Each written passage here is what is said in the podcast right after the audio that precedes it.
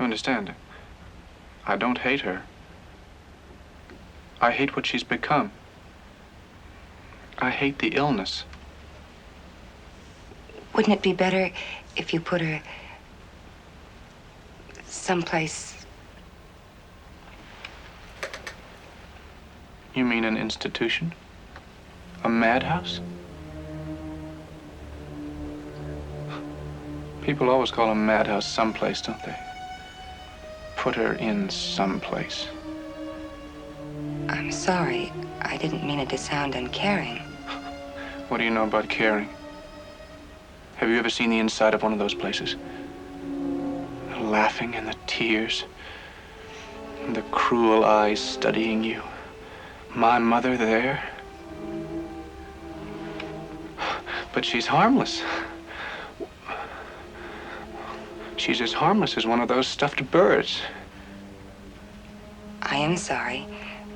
I, I only felt. It seems she's hurting you. I meant well. People always mean well. They cluck their thick tongues and shake their heads and suggest oh so very delicately.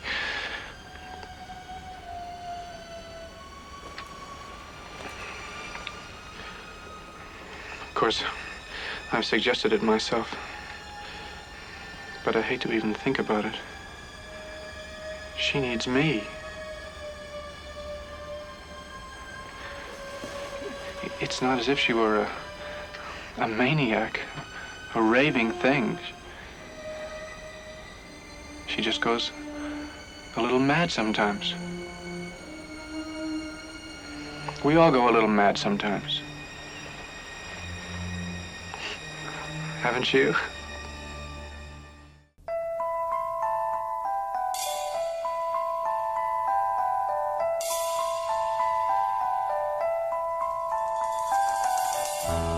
Oh, you want to play psycho killer?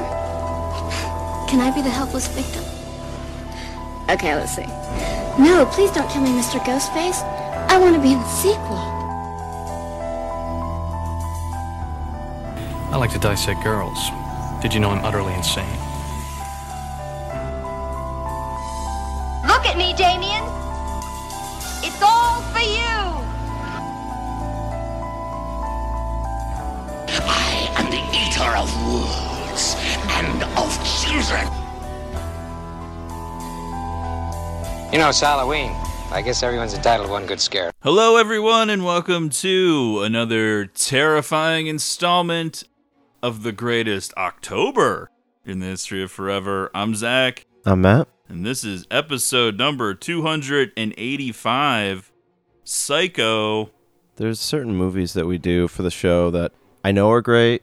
I know are some of the best movies that are have ever been made, and then I watch it for the show, and it's a whole other level. This movie's just incredible. We're, of course, discussing the original 1960, directed by Alfred Hitchcock, the granddaddy of all slasher films, one of the most influential horror films and films ever Definitely. made.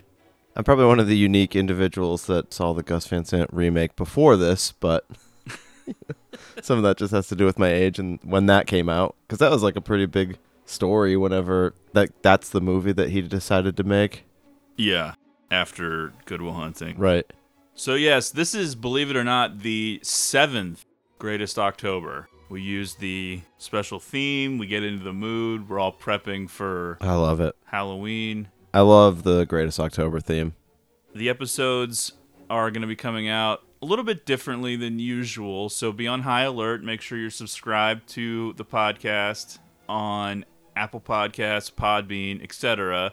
Just because A, we cram in the extra episode usually in October, and B, I do all the work and I will be traveling for a week. In case you didn't know, Things are going to be a little jammed up here at the beginning and then there'll be like a little bit of a break and then you know whatever. So just make sure you're subscribed. The episodes are going to be coming out on random days throughout the entirety of the month. Follow us on twitter at greatest pod and you can request a sticker for free and we'll send that to you. Yeah, they're going worldwide. and you can find us on letterboxd zach1983 and matt crosby so yes We did American Psycho earlier this year. Way back when we did Psycho 2 as part of a double feature Hell yeah. episode, which is something we usually don't do, but we'll talk about that more later on when we get to the sequels portion of the Psycho story. Right.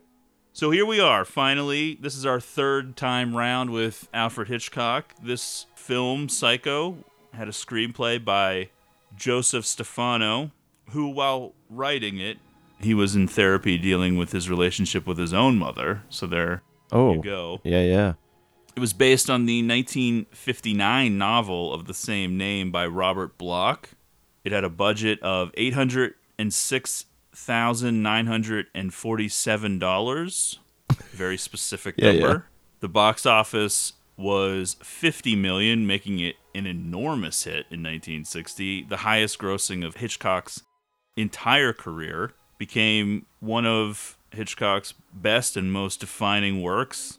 Yeah, it's probably not my favorite of his to watch, but it's hard to argue that it's not his best. It's just such a masterpiece, so well crafted. There's so much to dig into. it really pushed the envelope at the time for violence, deviant behavior, and sexuality in film. And along with Peeping Tom, which also came out in 1960, gave birth to the slasher subgenre within the world of horror films. And this is something that will probably repeat a million times throughout this episode. It will become a refrain. In 1960, there was just nothing like this Uh-huh. in so many ways, not just the violence, but the Yeah, yeah. story structure, Oh, I know. The emphasis on spoilers, which is something we'll get into. The whole idea that Marion Crane is almost like a red herring to what the story actually is, and you're with her for half the movie. Yeah, and she was played by Janet Leigh, who was the most recognizable person in the film. Just everything about it, from the subject matter to the pushing of the boundaries to killing off your main character, just everything was completely different. Has an iconic score, even. There might have been some other iconic scores, though. Sure, but I'm just saying, like, it's the complete package. Bloch's novel was loosely based on the crimes and exploits of, you guessed it, Ed Gein, That's right. who only lived 40 miles from Block. And yes, I do think we talked about Mr. Gein a little bit during the Texas Chainsaw Massacre episode because he was also the inspiration for that. That's right. But just to give everyone a refresher, Edward Theodore Gein, born in 1906, died in 1984, also known as the Butcher of Plainfield or the Plainfield Ghoul. I'd love to have a nickname in my life with ghoul attached. well, I'm not ready to say you don't. was an American murderer and body snatcher. Gein's crimes committed around his hometown of Plainfield, Wisconsin, gathered widespread notoriety in 1957 after authorities discovered he had exhumed corpses from local graveyards and fashioned trophies and keepsakes from their bones and skin. Hmm. Seems like a tough guy to be around. Gein also confessed to killing two women, and I think he also had a pretty big mommy issue. Oh, yeah. So there you have it.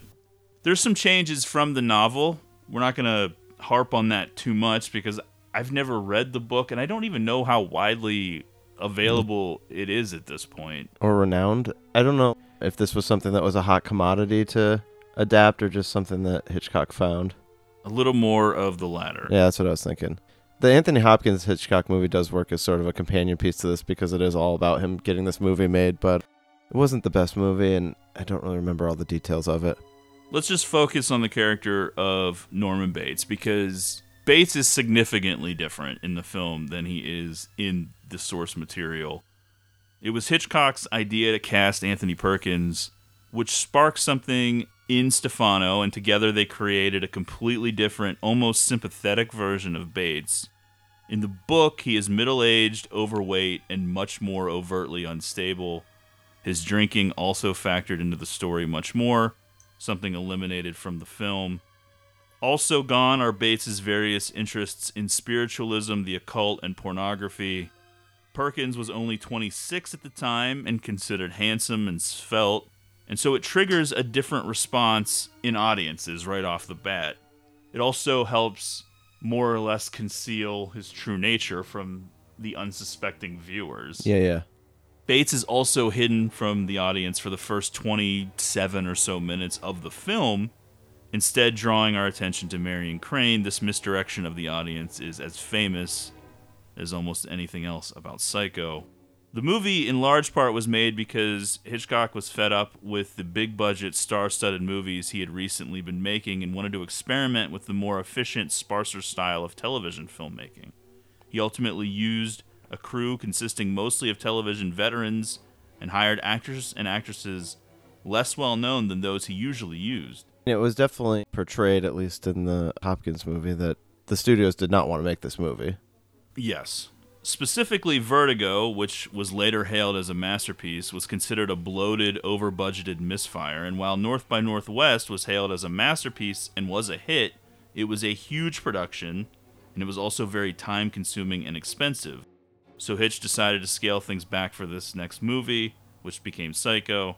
Also, during the same period, his rival, French New Wave and noir film director Henri Georges Clouzot, hit the bullseye and created a critical box office sensation with the classic Diabolique, Mm, yes. which is something that Hitchcock tried to get the rights to and was snatched away from him at the last minute by Clouzot. Ooh. All the critics said Clouzot had out Hitchcocked Hitchcock, and this presented a confrontation which Hitch could not turn down. Diabolique was a small scale, gritty, black and white independent movie. So Hitch decided to out Diabolique Diabolique and directed his own small scale, gritty, black and white project. That was Psycho. It's important to note for people who maybe aren't as familiar with film history Mm-hmm. Hitchcock had been working in color for a long time prior to Psycho. Him deciding to go back to black and white and to scale everything down was a very conscious decision. And Yeah. as you pointed out, the studio was not interested in this at all. And so he had to come up with ways to fund it himself on Yep. the cheap and sort of do it in a more what we would consider independent style now. This being in black and white is one of the things that really threw off what his whole filmography was in my mind. I guess I just naturally thought that people made black and white movies when they had to, and that it was. Yeah, well, yeah, and then I didn't realize at a younger age that it was actually an artistic choice, and this movie was made after like Rear Window and Vertigo and several other color films. there's a lot of reasons for the black and white choice. One of them being, had this movie been in color, they probably would not have been able to do some of the things with the shower scene that they do Oh yeah, and get away with it. You could not have had the blood going down the drain and all Yeah. that stuff in color, in bright red. right. It does work for a lot of the scenes though too. There's a lot of like shadows at play. Peggy Robertson, Hitchcock's longtime assistant, found the novel. Paramount had already rejected it by that point. Yeah, Before Hitchcock was even involved, said, no, this won't make a movie. right. Hitchcock paid 9500 for the rights himself. Paramount executives balked at Hitchcock's proposal and refused to provide his usual budget. In response, Hitchcock offered to film Psycho quickly and cheaply in black and white using his Alfred Hitchcock Presents television series crew. And Paramount kept balking all down the line, and then Hitchcock personally financed the project and then film it at Universal International using his Shamley Productions crew if Paramount would distribute. And then this is the big thing. In lieu of his usual $250,000 director's fee, he proposed a 60% stake in the film negative. This combined offer was accepted, and Hitchcock went ahead in spite of naysaying from producers and eventually became very, very wealthy because of this film. Good call. Well, he bet on himself and he won. Paramount would have preferred Hitchcock stuck with the original plan, which was to make a film called No Bail for the Judge, starring Audrey Hepburn. But she became pregnant and had to bow out, leading Hitchcock to scrap the entire production. Their official stance was that the book was too repulsive and impossible for films, and nothing but another of his star studded mystery thrillers would suffice to fulfill his contract with Paramount because they were guaranteed another film. And this led to him making all those concessions. But I think out of necessity breeds genius sometimes. And I think that at certain points in filmmakers' careers, when they're backed into a corner Oh, where yeah. they have to make do with something that is a little more difficult, that challenge is what sort of what inspires them to go further and do something different. Yeah, there's this need to earn it. Yeah. There's more on the line when you're playing with your own money instead of someone else's. Psycho was infamous at the time because it did contain a lot of taboos. In the opening scene, Sam and Marion are shown as lovers, sharing the same bed, but they are not married. There's some gender nonconformity. Even the term transvestite is used. I know. Although it's incorrect, I guess, based on what the psychiatrist tells us. The censors didn't even want that to be used, and they had to prove that it was a scientific and medical term. Oh wow. There's also a lot of debate over whether or not you can actually see Janet Leigh's breasts in the shower scene, which became a big topic amongst the censors. Even the hint of nudity in 1960 was unheard of, Right, especially right. in mainstream theatrical films. By today's standards, which all taboos have been explored as far as violence and sexuality and nudity Uh-huh. and everything, the shower scene is not particularly shocking in that sense. But if you do get into the mindset of what else was in cinema in 1960, watching it can still be a little bit surprising Yeah, yeah. how much they do show I, I agree. and how it looks, especially if you slow it down and go frame by frame, which they sort of Yeah. do in that documentary, which we'll talk about a little bit more later. Yeah, it's sort of a little extended than what my memory was. Another cause for concern for the censors was that Marion was shown flushing a toilet with its contents, which in this case happens to be torn up paper, Right. fully visible. No flushing toilet had appeared in mainstream film and television in the United States at that time. That's how repressed Yeah, yeah. society was. And for whatever reason, I know that the screenwriter Stefano was adamant Yeah. that they include a flushing toilet. If we saw this in the theater, like at the time, people would have been walking out around us when the toilet was flushed. I don't know. It seemed like audiences were going crazy. Oh yeah. They were Clamoring desperate for, for, this. Kind exactly. we need to see those toilets flushed now. Initial reviews of the film were actually mixed, which to me just proves how pointless and disposable much of film criticism has always been. Definitely.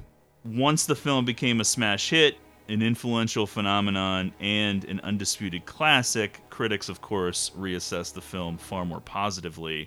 In fact, when you research it, you can pretty much find some of the same critics who had reviewed it I'm sure, negatively yeah. changing their opinions.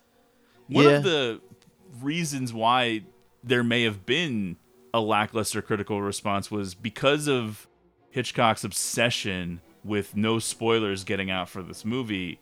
Critics were forced to review it just seeing it with general audiences. There was Oh. no special critic screenings. Yeah, I'm sure they were a little butthurt about that. Psycho was nominated for four Academy Awards Best Actress in a Supporting Role for Janet Leigh, Best Director, Alfred Hitchcock, Best Cinematography Black and White for John L. Russell, and Best Art Direction Set Decoration Black and White, Joseph Hurley, Robert Clatworthy, and George Milo.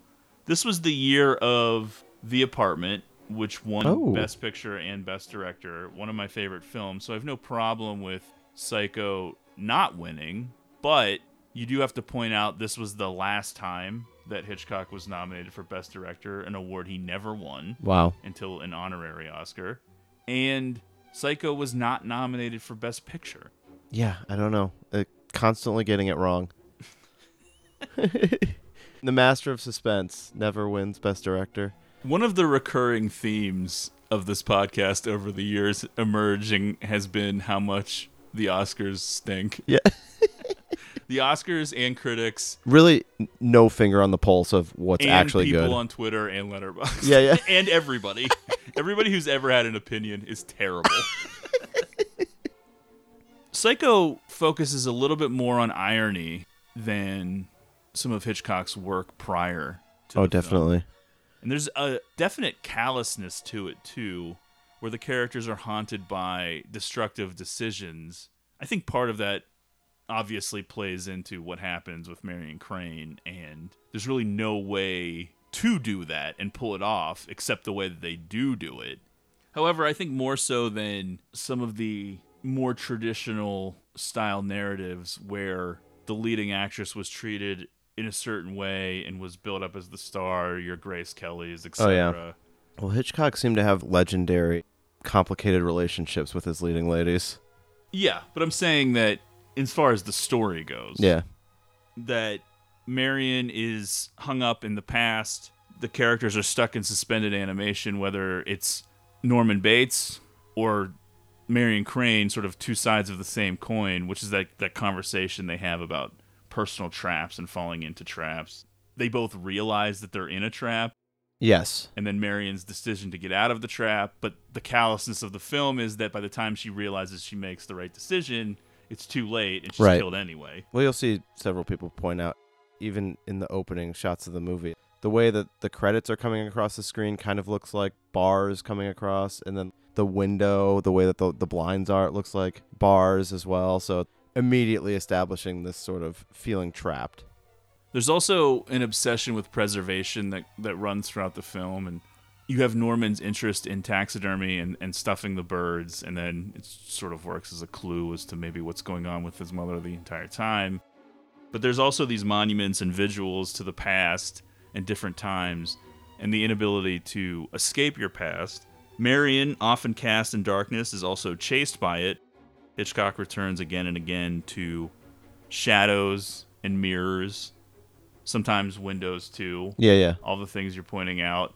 I think that the obsession with mirrors in the film and reflection is maybe as simple as her conscious haunting her after her decision. Psycho was the first psychoanalytical thriller, a perverted cocktail of sex and violence, the likes of which the world had never seen. And then it's taken one step further by Norman's slavish devotion to the specter of his mother, further warping his carnal desires and homicidal impulses. You simply cannot minimize the impact this particular film had on the history of movies and culture at large. De Palma, Oh, yeah. Carpenter, Craven, but literally everything else. Right. I know. Beyond just horror films and horror directors. The freedom that Yeah. came with the 1970s, the schlock of the 1980s. Right. It all can get traced back. I know. You can compare it to like the influence that the Beatles had on music. Yeah. It just so happens that one of the 10 most important and influential films is a horror film, a film that launched the slasher genre because it taps into what people want to see. As fucked up as that is, Yeah, yeah. the truth was as societal norms changed and evolved, people wanted to see darker things on screen. They wanted to see sexier things on screen. They wanted to see more violent things on screen. I know. And the thing you hit on earlier is just such a brilliant move to go from making Norman Bates this unlikable creep to this guy that kind of seems young and good looking. And even though he's goofy, there's a little bit of a charm there too in his primary scene with Marion. That definitely sets the stage for something completely different than just making this guy a creepy dude. villain Right, yeah. Right off the bat. Yeah. Because he seems like the boy next door. And one of the things that just jumps out to me rewatching Psycho for the podcast is how incredible of a performance it is from Anthony Perkins in this film. Because when you actually think about what he's doing in some of the different scenes and how he's playing it, and I noted it a few times, so I'm sure we'll we'll point it out as we go. But it just seems like once you know the whole movie and you've watched it a couple times and you get where the beats are and you know where it's going, you can start to think about how he's playing it. Oh, yeah. And you're thinking, okay, so he's playing this moment as if his mother is real, of course, and then I hope that mother doesn't hurt her. Right, right. You know what I mean? yeah. Like just these little moments where he's playing it in a certain way, even though he's by himself or something Uh huh. it's really a great performance and yes it did sort of typecast anthony perkins for I the know. rest of his career but both he and janet leigh seemed to be okay with that because Sure. they knew they were a part of something so Special, iconic and yeah. special Yeah, you know, he would go on to be in great films like Crimes of Passion. yeah kind of playing the same Yeah, right. character. One of the main ingredients in Psycho, of course, is Bernard Herrmann's score, which you mentioned. It's a crowning achievement in building tension and drama. Hitchcock said that 33% of the effect of Psycho was due to the music, effective at building a sense of doom and dread that lingers with the audience, keeping them in suspense even during stretches when nothing particularly scary is happening on screen. It's a perfect tool Uh huh. To let the audience know to be on Yeah. their toes. Even when the opening of the film, there's nothing particularly intense or scary Right. for a while, Yeah. but you know that something is gonna happen. Definitely. and it's one of those pieces of music that I just feel like at a certain point when you're growing up, this is just something that you know what it is and what it's from. Like the good, the bad, and the ugly song and everything. Like those songs, you know it and you recognize it, and you can't even remember when it first came on your radar because it was somewhere early in life. yeah, it's just in the atmosphere and you absorb it at some point. Even Right. if you don't really even know exactly what it is. Yeah, yeah. You associate the shrieking like with murder or a knife. Uh-huh. You might not even know what Psycho is or have seen it. Yeah. You know kind of the scene or Right. what the reference point is. Or even beyond a knife, like a distinct type of stabbing motion. The music cue for the shower scene alone is worth the price of admission, often imitated and endlessly influential, possibly more famous than any other music cue in the history of cinema. When Hitchcock committed to the idea of making Psycho, he seemingly became obsessed with the idea of spoilers. Despite 1960 being very much a pre internet age, he was also very concerned with audiences seeing the entirety of the film in order to fully experience the shocking twists and turns and surprises. Which is amazing because First- it is the best way to experience movies. But not how people did. I know. Psycho reinvented how theaters are run, basically. First of all, after acquiring the rights to the novel for the purpose of making it into a film, Hitchcock bought up as many physical copies of the book as he could. That's crazy. and keep people from discovering the ending. When the cast and crew began work on the first day, they had to raise their right hands and promise not to divulge one word of the story. Hitchcock also withheld the ending part of the script from his cast until he needed to shoot it. So he didn't even trust the cast.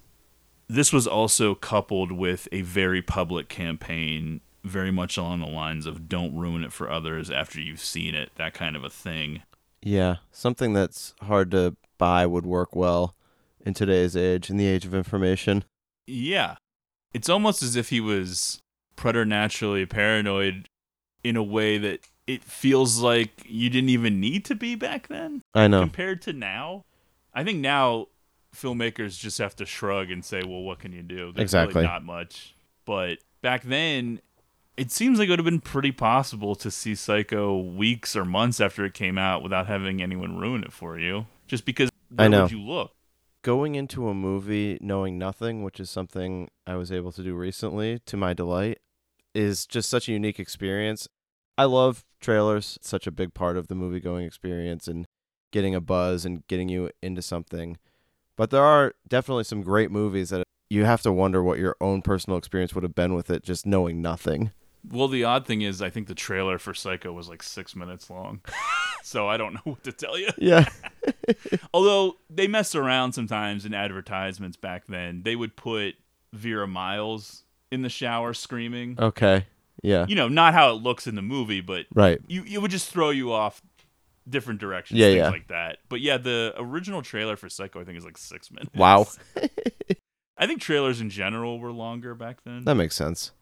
Every theater that showed this movie had a cardboard cutout installed in the lobby of Alfred Hitchcock pointing to his wristwatch with a note saying, quote, The manager of this theater has been instructed at the risk of his life not to admit to the theater any persons after the picture starts. Any spurious attempts to enter by side doors, the fire escapes, or ventilating shafts will be met by force. The entire objective of this extraordinary policy, of course, is to help you enjoy Psycho more. Alfred Hitchcock. Such a theatrical guy outside of even directing. The man knew a thing or two about marketing too.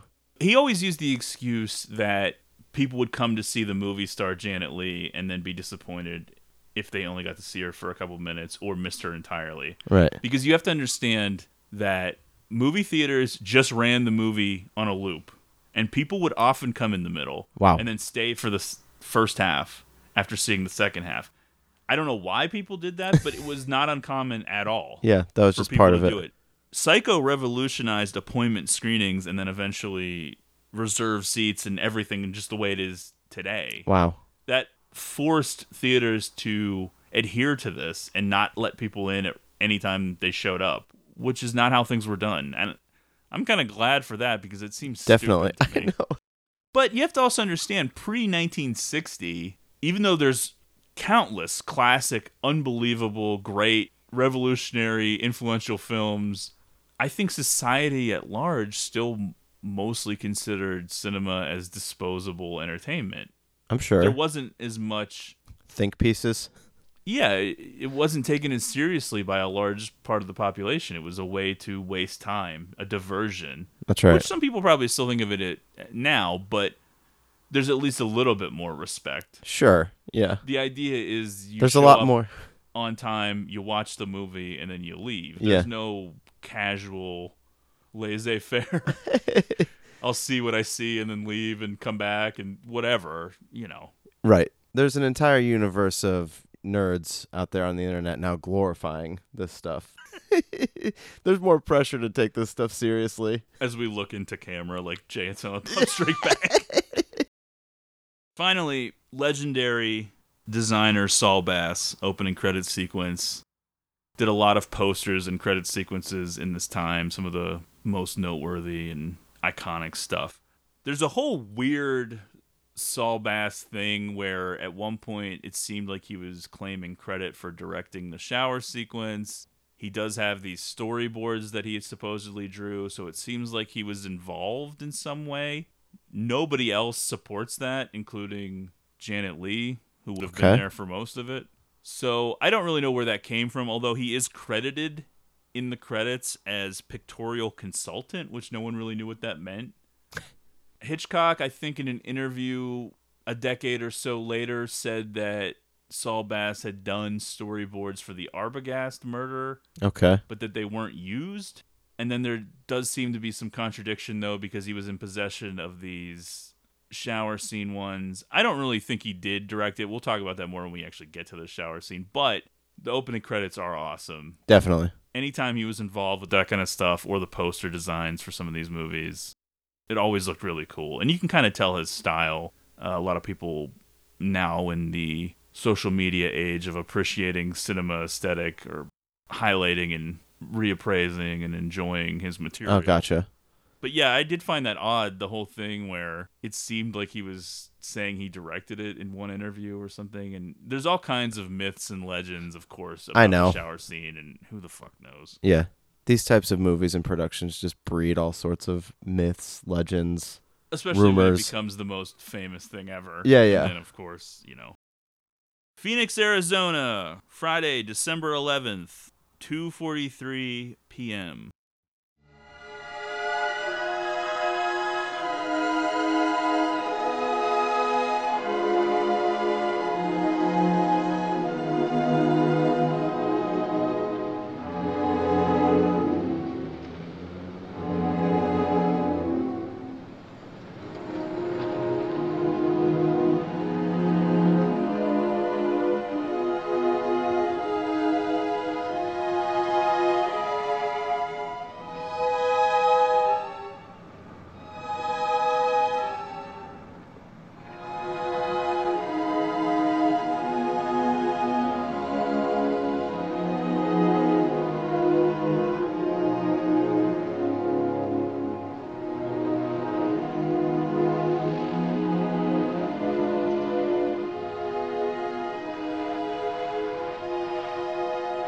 never did eat your lunch, did you? I better get back to the office. These extended lunch hours give my boss excess acid. Why don't you call your boss and tell him you're taking the rest of the afternoon off? Friday anyway, and hot. What do I do with my free afternoon? Walk you to the airport? Well, you could laze around here a while longer. Hmm. Checking out time is 3 p.m. Hotels of this sort aren't interested in you when you come in, but your time is up. Oh, Sam, I hate having to be with you in a place like this. I've heard of married couples who deliberately spend an occasional night in a cheap hotel. When you're married, you can do a lot of things deliberately. You sure talk like a girl who's been married. Sam, this is the last time Yeah? For what? for this. Meeting you in secret so we can be secretive. You come down here on business trips and we steal lunch hours. I wish you wouldn't even come. All right. What do we do instead? Write each other lurid love letters? I have to go, Sam. I can come down next week. No, Not even just to see you. Have lunch. In public. Oh, we can see each other. We can even have dinner. But respectably. In my house, with my mother's picture on the mantel, and my sister helping me broil a big steak for three. And after the steak, did we send sister to the movies, turn mama's picture to the wall? Sam, All right.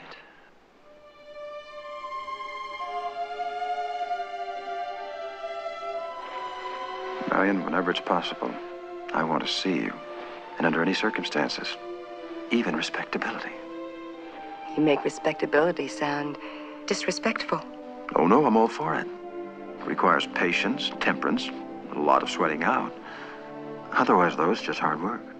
During an afternoon tryst in a cheap hotel room, real estate secretary Marion Crane, played by Janet Leigh, and her boyfriend Sam Loomis discuss their inability to get married because of Sam's various debts, including alimony for his ex wife. Something horrifying happening right away. Sex out of wedlock during the daylight. The funny thing is, the way that people always would carry on and make such a big deal about this, I assumed that he was married still. But when you actually pay attention and think Right. about it, he's saying he's not, and he has an ex wife. I know. But just the idea that they weren't married at all. was a problem. Gonna find my baby, gonna hold her tight, gonna grab some afternoon delight. What's wrong with a little afternoon delight? You gotta love it. The camera focuses on the sandwich sitting there uneaten. We know what this meetup was all about. Yeah, it's just the rampant hypocrisy because obviously it's not as if Stefano and Hitchcock are inventing something and putting it in this movie. That's right. People were doing this. Yeah. Just the idea of it being portrayed on screen was a bridge too far. This is just a slice of life, folks. There's a lot to take out of this scene, though. Marion's never been married. She just wants to be a respectable girl. Sure. She's found a man that she likes, that likes her. They're in love. They're trying to make it happen, but Sam's worried that he's not going to be able to provide for her. The bottom line's not looking too good over at the old hardware store. Although that you could just say, well, that's at least the story he's spinning. Yeah. Maybe he just doesn't really want to marry her. I don't know. I, she wants to be an honest woman, though. Come on. Sam.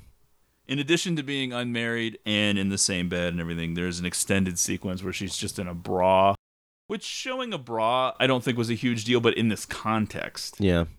made it a little bit more risque than what people were used to. Seems a little uh, sweaty here in Phoenix.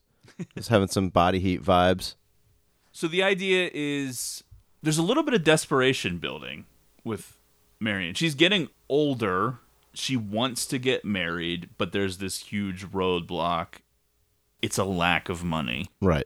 Which, I gotta tell you, having a financial strain on a marriage is not a good way to start. Marion returns to work in time to meet a drunk, flirtatious, and evidently wealthy man named Tom Cassidy, who is purchasing a property for his daughter using $40,000 in cash. Her boss entrusts the money to her to deposit in a safety deposit box and also allows her to leave sick for the day. Instead, Marion steals the 40K and sets off to drive to Sam's home in Fairvale, California. So obviously, this scenario plays out slowly, but she's going to be using the weekend to her advantage. She gets a couple days head start. Yeah. I do like these two carrying on like a long distance relationship. It seems hard with no cell phones. At some point, he's writing her a letter. She would never get this letter, but In the novel, it explains that Marion and Sam met on a cruise, and that's why they live in different cities. how about that? Who even knew they were taking cruises? I know. In 1960. Hey, Sam, you want to make some budgetary choices? How about cut out the cruise? well, he would have never met her in the first place. That's true, yeah. it really is a spur of the moment decision. One that will ultimately cost her her life, although that's unpredictable, I guess. Right. But it's a terrible decision, even if she doesn't end up murdered. I know. It's such a bad idea. And The- she assumes Yeah. that Sam will just go along with this. The way the story is, and I guess it's maybe to add like another level of irony if if she hadn't fallen into this whole situation that she does, but basically everyone sort of acts like she's going to be given a chance to just get out of this. Just give the money back and I don't think she'd have a job anymore. Well, that's I think they yeah. just mean they're not going to press charges, Right. Get a big thing, and Yeah. get the money back. Well, I'm sure Sam will take her on at the hardware store. In the opening scene, Marion Crane is wearing a white bra because Hitchcock wanted to show her as being angelic. After she has taken the money, the following scene has her in a black bra because now she has done something wrong and Mm. evil. Similarly, before she steals the money, she has a white purse, and after she has a black purse. You got to love how simple it is sometimes. Oh yeah. The money she steals is forty thousand dollars, which factoring in inflation for twenty twenty two would be four hundred thousand two hundred and thirty one dollars and eight cents. Yikes. It's a pretty big number. I'd say so. Pretty interesting cash deposit on a Friday. Well, I think the idea is they were going to put it in a safety deposit box because they were going to try to talk this guy out of paying Right. cash. Yeah. They didn't want to take his cash for some reason. The Hitchcock cameo comes about six minutes into the film as Janet Leigh returns to the office after her lunchtime tryst. Hitchcock is just outside wearing a cowboy hat. Most people assume he chose such an early cameo as to not divert attention away from the plot later in the film. He also got to have it in close proximity to his daughter Patricia, who plays Carolyn, the other secretary. Oh, okay.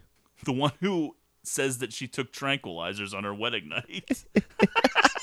Which was kind of fucked up. If you pay attention to what people talk about throughout the film, I don't want to go too far into the weeds with this, but Stefano planted little beats and clues and reference points over and over again. One of them is Mother Oh yeah. when Marion says to Sam, I That's want to have a respectable night and have dinner with my sister with my mother's picture facing us on the wall. And Sam makes a joke about sending sister to the movies and turning the picture around. and then Carolyn in the office is also talking about her mother. Right. Mother giving her the tranquilizers, mother calling her. And then characters throughout the film, including Sam and Marion in the opening scene, will all they keep talking about motels. Okay. The policeman on the side of That's the road. right. Yeah. Why can't you go to a motel? Everyone's always pushing. You're always pushing in this direction to Uh-huh. get to this inevitable conclusion. Moms and motels. On her way out of town, Marion is spotted by her employer when she's stopped at a red light, confusing him and startling her. Sort of like Butch and Marcellus Wallace in Pulp Fiction. she just slams on the gas and runs him over. she then drives until darkness falls, gets sleepy, and then pulls over to rest, accidentally sleeping through the entire night, which arouses the suspicion of a patrol officer who finds her by the side of the road, acting all nervous and jumpy. Oh, I know.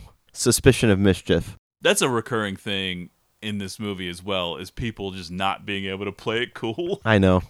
Marion, Norman. Norman, people just panicking instantly. I'm caught. This is total storytelling misdirection at this point. A movie star, Janet Leigh, playing a character who has stolen a large sum of money in a universe, meaning our universe, where movies like Psycho didn't really exist. So the audience, for the most part, probably doesn't really have much of a clue as to what's coming. Yeah, yeah. Because even though, because of Psycho, Hitchcock often got associated with horror, he really wasn't a horror director by any stretch. Most of his movies would have had plots about Yeah. a good looking woman stealing $40,000. That Right. would have been the story. Exactly. And the $40,000 is truly a red herring. Oh yeah. It ends up factoring in not at all by the end of the movie. But at this point in the film, the audience is completely off guard as to what's going to happen. Marion hurriedly trades her car en route. This scene is always insane because the cop is just standing there watching her do this. baffling the car dealer with her urgency, all the while still being watched by the same police officer who briefly stopped following her only to reappear. She has to give her car up plus seven hundred dollars for this other car. Yeah. She takes the seven hundred from the forty k. This is one of those moments, and it is like the long build of suspense. You feel the relief that she feels when the cop stops following her, when he takes that exit and he's no longer behind her. But it is a little bit of a jolt to the system. What the hell? He's just there again? Yeah, I do think that it's possible that you can think of the cop as purely a storytelling Mhm. device, not a real world Right. thing.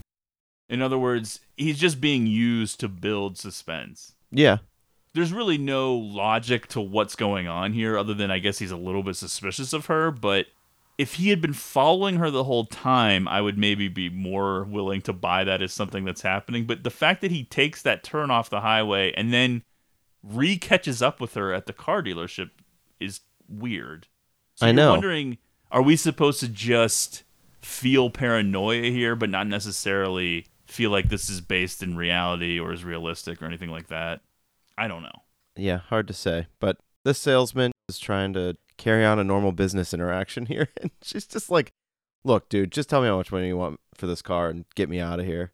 Which I, you just wouldn't think helps her overall situation with this police officer.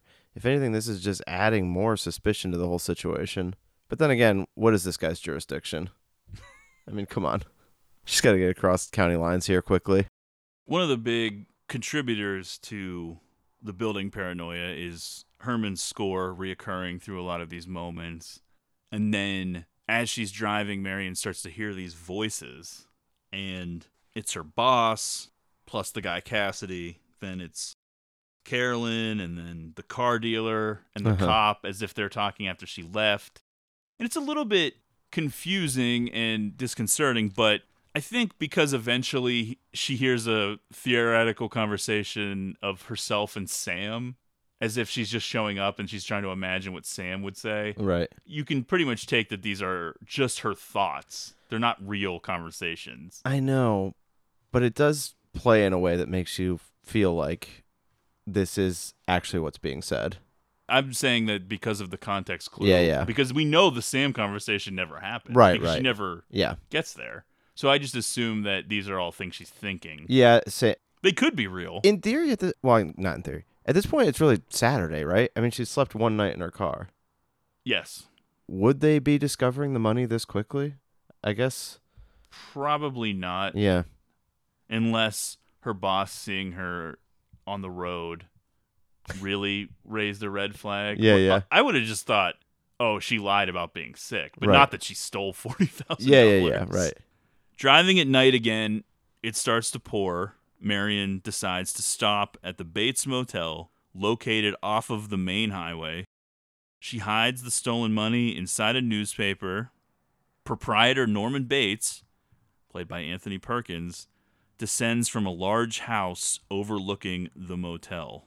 This to me is just one of the best sets in any movie ever. The hotel with the house kind of perched up from it with the steps that descend down to it. It's just like one of the coolest settings ever in a movie.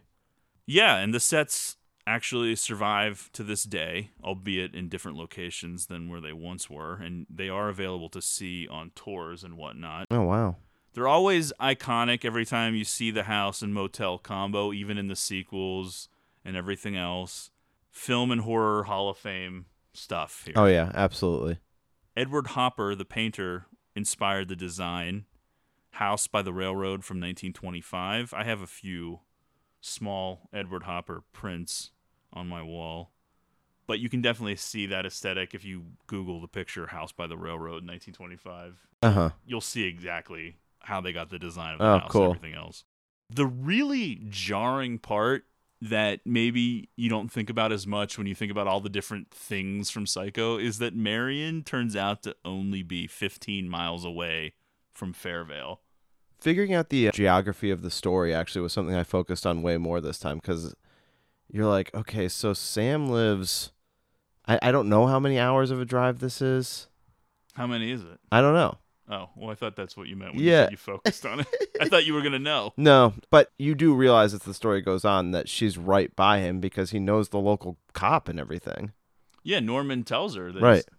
he get he says, "Oh, the diner is the closest place to get food.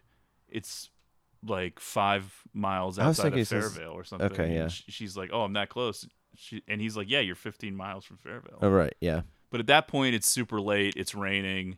She's just ready. In a pre-cell phone world, she can't just send a text Correct. Yeah. to Sam. You, You up? up? Gee, I'm sorry I didn't hear you in all this rain. Go ahead in, please.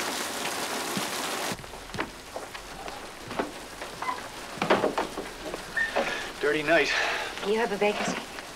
Oh, we have 12 vacancies. 12 cabins, 12 vacancies. They, uh, they moved away the highway. Oh, I thought I'd gotten off the main road. I knew you must have. Nobody ever stops here anymore unless they've done that. But there's no sense dwelling on our losses. We just keep on lighting the lights and following the formalities. Your home address? Oh, just the town will do. Los Angeles.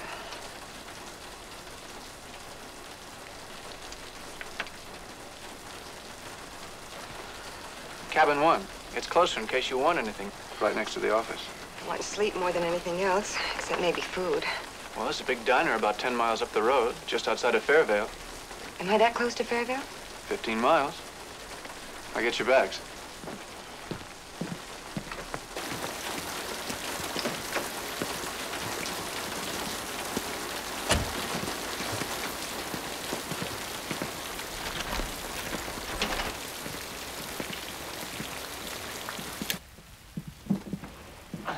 Boy, stuffy in here.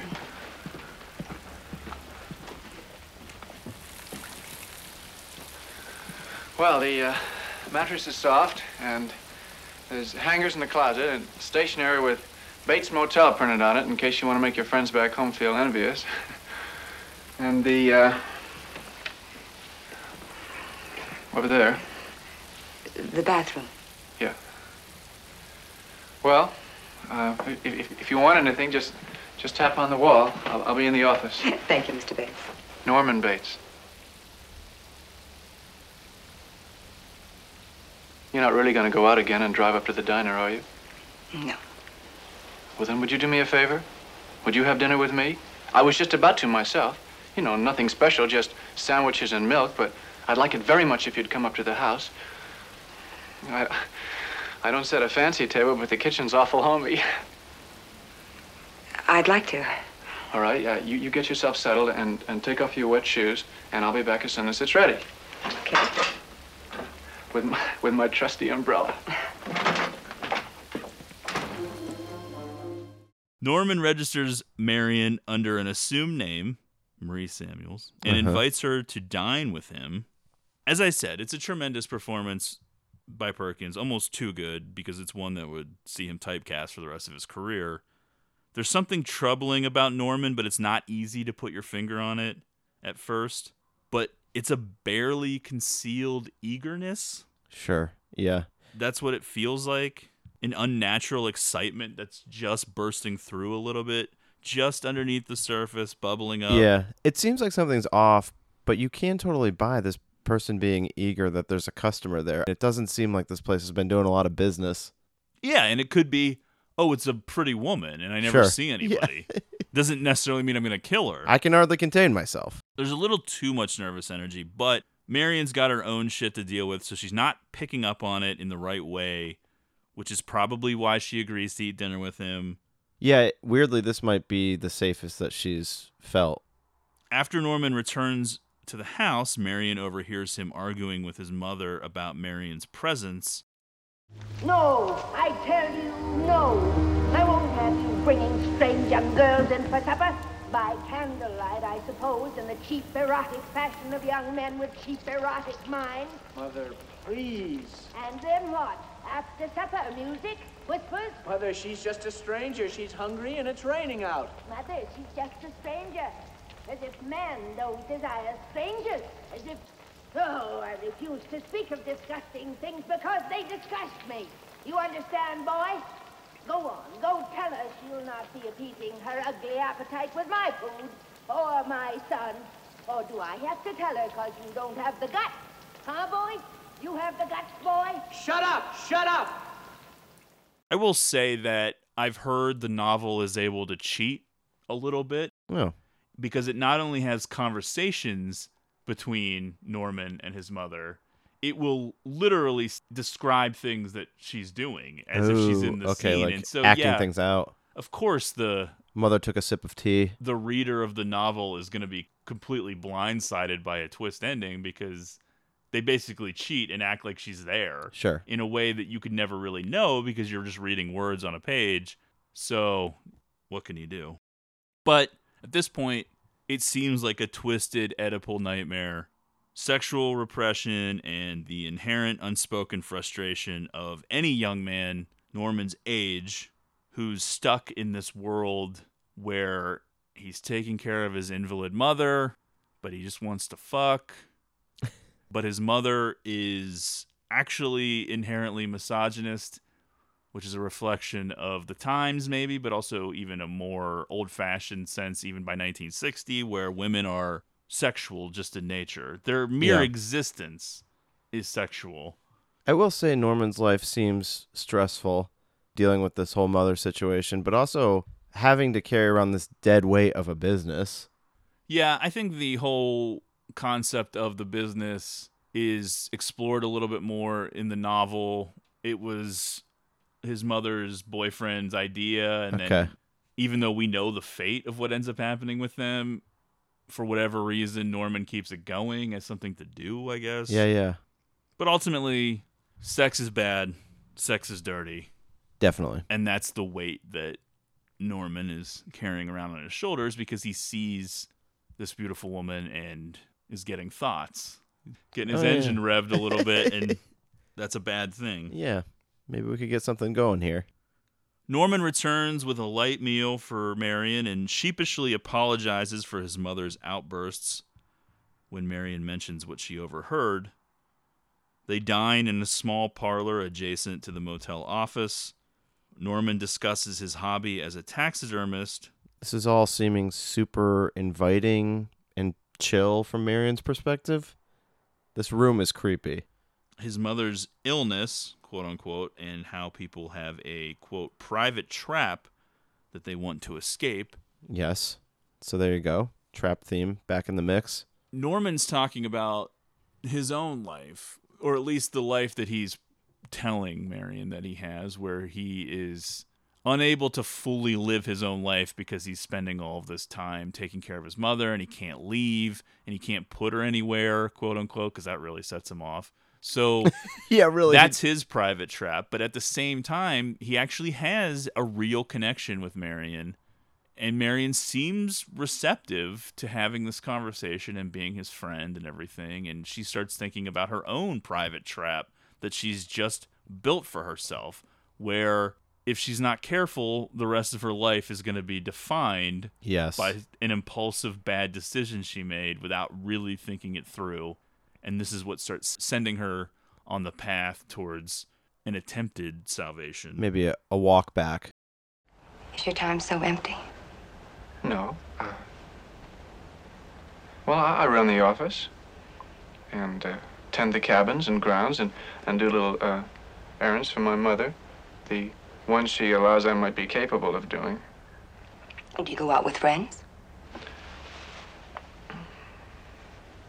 Well, a, a boy's best friend is his mother.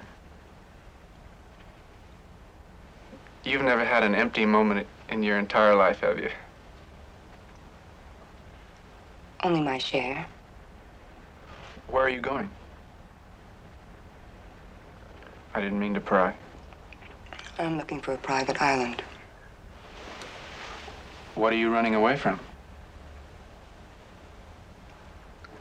Why do you ask that? People never run away from anything. The rain didn't last long, did it? You know what I think?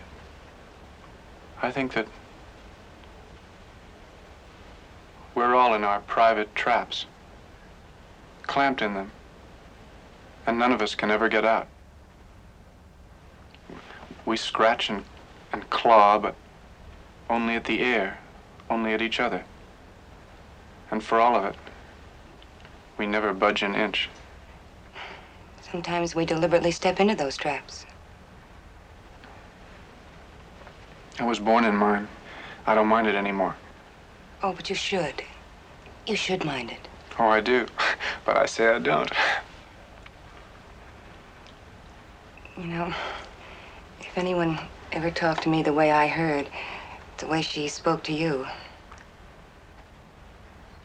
Sometimes, when she talks to me like that, I feel I'd like to go up there and curse her and, and, and leave her forever. Or at least a fire.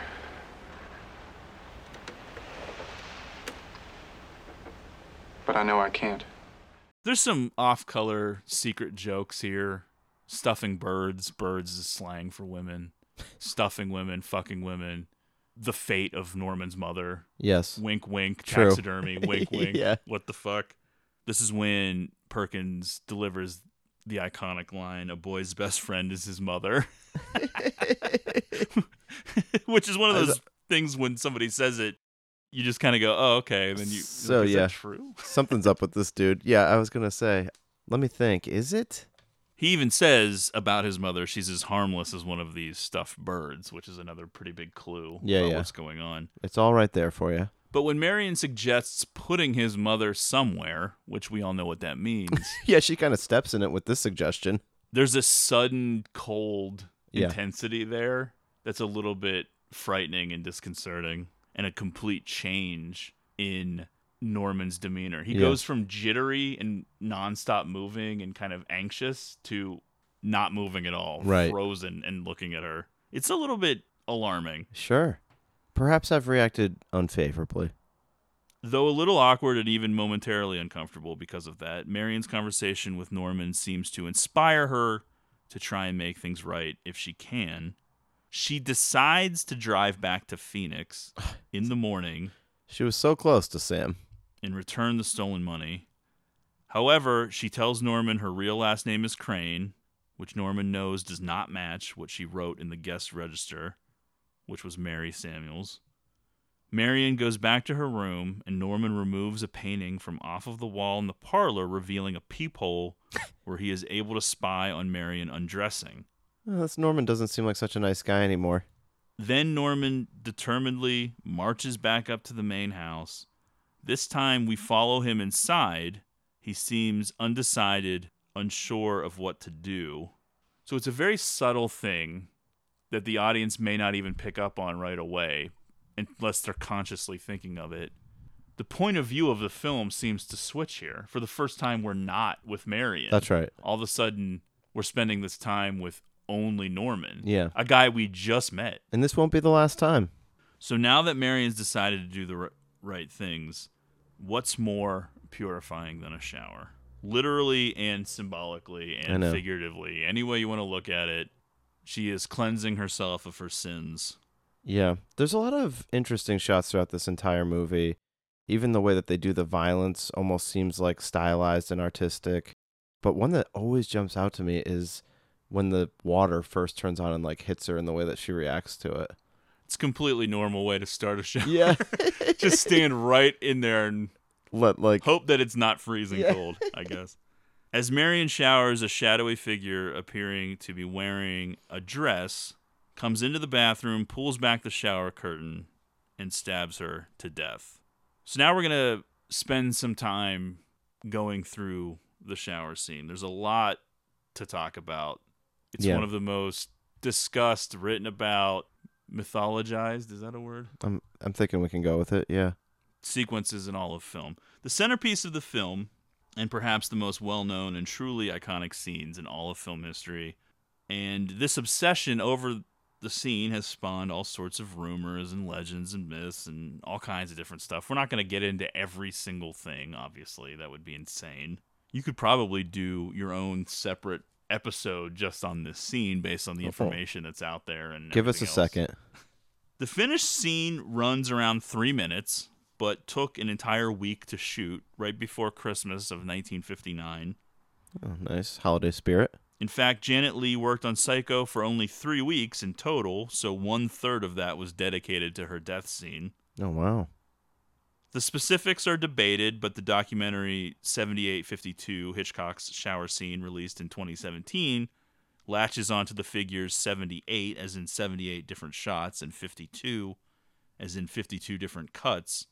However, other estimates place the total number of shots used around 60 rather than 78, but who knows? It doesn't even matter, really. We're not that technical of a podcast, that's for sure. So, what can we do? Sure. One thing I will say, never really like experiencing this film at a young age and seeing Gus Van Sant's version first. He did a pretty good job with the update too. It actually creeped me out when the figure comes behind the shower scene, like where you can see the outline of this woman. It was horrifying to me. One of the people talking in 78/52 was either the cinematographer or the editor or somebody from the remake, and they basically realized at a certain point they couldn't do it Yeah. shot for shot. They Right. just could not figure out how to do it. Yeah, yeah, yeah. I'm sure. So they did so it their own way, and then Right. Gus Van Sant added in his own weirdness to it. So it's a little different. But yeah, they had to sort of scrap the shot for shot Sure. idea because they Yeah. they couldn't match it up and they couldn't make it look right. Because sometimes It's so weird. trying to do it shot for shot, you can't recapture whatever the same magic was, and so it just doesn't look as good. It doesn't Exactly. look right. To capture the straight on shot of the shower head, the camera had to be equipped with a long lens. The inner holes of the shower head were blocked and the camera placed a sufficient distance away so that the water, while appearing to be aimed directly at the lens, actually went around and past it. So one of the shots is like as if it's a POV of Marion looking up into the shower head, which is Right. a very unique looking thing. Absolutely. Even to this day. Yeah, yeah. The soundtrack of screeching violins, violas, and cellos was an original all strings piece by composer Bernard Herrmann titled The Murder. Hitchcock originally intended to have no music for the sequence and all motel scenes, by the way, but Herrmann insisted he try his composition. Afterward, Hitchcock agreed it vastly intensified the scene and nearly Definitely. doubled Herrmann's salary as a result. Oh. but it's blasting in the sequence as well. The blood in the scene was Hershey's chocolate syrup, which shows up better on black and white film and has more realistic density than stage blood. The sound of the knife entering flesh was created by plunging a knife into a casaba melon. They Oh, wow. also mixed that together with some meat cuts as well to get the perfect sound. Oh, good. It's all sounding very uh, inviting right now. I think the genius of the scene ends up being that in 1960 it was able to convince audiences that they had seen something that they hadn't seen and to experience something that they hadn't actually experienced. Oh, yeah. You don't actually see Janet Leigh's nudity, probably, although that seems debatable. I guess some people think you do. You don't actually see a knife enter into her. What you actually see is a couple of shots of the knife pressed up against her skin and then pulled back, and then they do it in reverse so it looks like it's going forward. Oh, yeah. But there's no actual knife penetration. Right, right. and then that combined with the sound, of course. Yeah, yeah. Mostly like her with her arms up, like shrieking. even back then, people were convinced in their memory that they had seen red blood swirling around into the drain, but it was in black and white. There was no red blood. I know. but people like- were that keyed into it because the scene was so shocking and overwhelming. Though Janet Leigh claimed that it was her for every shot in the shower, it does seem as if Marli Renfro, a Playboy bunny of the era, did serve as a body double for not only the parts where Norman later retrieves the body, but also some of the actual shower material as well. Okay. She would appear on the cover of Playboy in September of 1960 in a shower. How about that? The nudity, both real and imagined and implied, is very jarring for 1960, even if you don't quite see the whole deal. Definitely. There's enough of a sense of it where it still kind of blows your mind. There's a couple Yeah. of quick shots. Certainly much more than we're used to seeing from this era.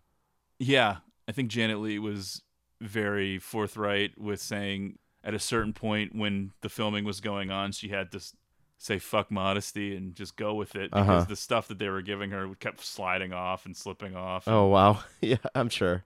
You just had to go with it to get it get it done.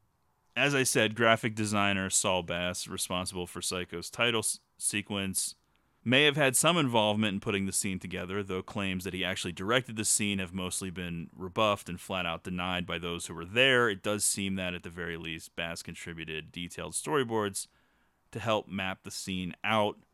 The exact level of his contribution is somewhat unclear.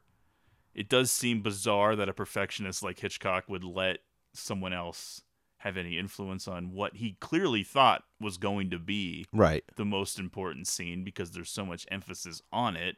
But who knows? Technical shit aside, the shower scene, the murder of this woman who we believed was our main character is an unbelievable Shock. storytelling achievement. Hitchcock's been teasing it out the entire time. We just didn't know it because how could we? Early in the film, Marion is intentionally framed with a shower head directly and ominously over her shoulder.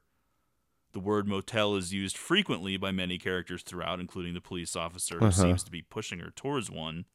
Finally, the rain that forces her off the road and into the Bates Motel mimics the shower stream to come. Marion's windshield wipers serving as stand ins for the giant knife that will later take her life. Marion's been on a collision course the entire time. Yeah. We just didn't know it. Now, do you think that most people, when seeing this the first time, is interpreting it that this is an old woman committing this act? It's a dark, shadowy figure. She seems tall. It's hard to say what people thought. I don't think that people were used to endings and twist endings like this. True, yeah. I think you probably mostly took things at face value or accepted what you were being told. Right. That's key. Anthony Perkins is not the person who kills Janet Leigh in this scene. He was not on set that day. He actually was rehearsing for a Broadway play, I believe. So there's someone else in the getup. I think that was also intentional because if you pay close attention to Anthony Perkins' physique, he has very broad shoulders Definitely. for someone his size. Yeah, yeah. And I think that would have been very noticeable. Right, would have stood out. Maybe gave it away. But yeah, to your point, I just don't think that audiences would have been prepared for the idea of a big shocking twist. Because at various points throughout the film, you hear the mother's voice, you see the silhouette in the window Uh-huh. up at the Bates house. Right. I just don't think that they would have I don't think that a lot of people saw are, this coming. are thinking about split personalities at this era of time either. Yeah, and that sort of factors into the terrible ending of this movie that we'll get to later. Yeah, yeah. Where the studio just didn't think that people were going to understand it. Uh-huh. But is it possible that there are people that guessed it? Yeah. Sure, sure. Yeah. I'm sure there are as a small percentage, but I think the majority took things probably at face value, especially in 1960. I think so too. Which is pretty cool and makes the movie work even that much more. The killing itself is made all the more poignant because it comes right after the sad, beautiful connection made between Marion and Norman in the parlor scene. But in that scene, as I mentioned, there is a change in Norman. The awkward jitteriness disappears when Marion mentions the possibility of putting his mother in an institution. A calm stillness comes over him. Perhaps there's some lizard part of his brain, Yeah. one he is not fully aware of, that decides in that moment that he will kill her. Right. So is that what seals her fate? It's possible. The fact that all of a sudden it, it's almost like this is interpreted as a threat to his mother, you know? Yeah. But it's hard to say. It seems like we were going down a path one way or another and she was going to do something that put these wheels in motion. And it continues when Norman returns up to the house, which is further misdirection, of course. But it's an unbelievable performance from Perkins in these moments, especially in retrospect after you've seen the film and know the full story. He's showing an internal conflict in these moments. Perkins is playing it as if he's hopeful mother won't disapprove of the pretty woman, hopeful his mother won't kill Marion. That's how he's playing it. So that almost ties in with what you were just talking about. You have the actors playing these scenes in a way very subtly, but I think you can pick up on it as an audience Oh yeah. That he's worried about some external force and that throws the glare of suspicion off of him. That he seems like there's something beyond his control that he's worried about. Right. But let's go back for a second before Norman runs off to the house. He's got to do something else first. He just can't help himself. Norman removes a painting from the wall in the parlor, revealing a hole which allows him to secretly watch Marion undress. A lot to do with Psycho is voyeurism. A familiar Hitchcock theme. Sex, violence, secrets. The audience is complicit. 1960 was such a chaste time, but human instinct was the same. Show us the pretty woman without her clothes. Show us the tawdry details of her sex life. Show us her being punished for her crimes by being stabbed to death. Show us, the audience. Uh huh. When Norman spies on her through the wall, it's shot in a way that mimics human vision to make us feel even more Right. complicit in the act. The painting Norman takes off of the wall is by Dutch painter Frans van Mieris, who knows, from the 17th century. Susanna and the Elders, which is a biblical story depicting a woman being spied upon while bathing. It's from the Old Testament of Daniel. It's actually a scene painted by many, many, many different artists Oh, throughout wow. time. Okay. There's a lot of different Susanna and the Elders paintings. However, Hitchcock chose one depicting not only female nudity, but also one where the elders are not only watching Susanna bathe, but also assaulting her body. I see. They're, they're grabbing at her and kind of pulling her, you know, one of those Yeah. weird Who knew- Renaissance style paintings. Who knew that Norman had this eye for fine art? he could have chose any number of different variations of this painting. There's ones where the elders are more obscured and further away from the woman bathing. There's some where you don't actually see her nude at all. All kinds of different ones. But he chose a very Hitchcock did. He chose a very specific one to include in the scene. Sure. A little bit more before we move on from the shower scene. Just a little few things to touch on. If you notice, as you said, when she turns the water on, you actually see Marion's happiness for the first time. Yeah. Big smile. She's very pleased with herself for making the right decision. She seems like a weight has been lifted off of her shoulders. It's one of the only times that Janet Leigh has a legitimate smile in Right. the entire film Yeah, yeah. one of the cool shots that jumps out to me is the reverse shot because at first you see Marion up against the shower wall, but then eventually it flips around from the other side, so you see Marion from the other side up against the shower curtain. That's right. It feels so big and ominous in that moment where she seems very small and vulnerable. It seems like the shower is enormous all of a sudden. And then your focus is drawn to that empty negative space behind her Yep. you're actually thinking this shot is bad for a second. Like, I what know. is this? Why would you have this? And then, of course, the, build. anticipation to dread of like, well, what's going to fill Oh. up that space? yeah. and then, of course, it's her doom that's Right. going to fill up that space. So, instead of the shower washing away her sins, the water continues to run after Marion is killed, and it ends up washing away her blood. Soon afterward, Norman runs down from the house in a panic and comes across the gruesome scene in Marion's motel room. He does seem aghast, sickened even, but acts quickly. He cleans the murder scene, putting Marion's body, belongings, and the hidden cash, which he doesn't know about, in her car, and then sinks it all in a nearby swamp. It does not feel like the first time something like this has happened, which will be confirmed at the end of the film. There's sort of a extra sadness to the Marion thing here. It's not only that she's been killed, but the fact that she's being disposed of in this swamp. Yeah, well, that's the reality of murder. Yeah. The desecration, the lack of Lack of ceremony. regard for Yeah. the body. It's just something to get rid of. Right. Norman almost misses that newspaper with the money tucked inside, and then he throws it in, and poof, there it goes. There's this MacGuffin, The 40K. this thing that we thought was so important to the bottom of the swamp and out of the narrative, essentially. Yep. Yes, miss? I'm Marion's sister.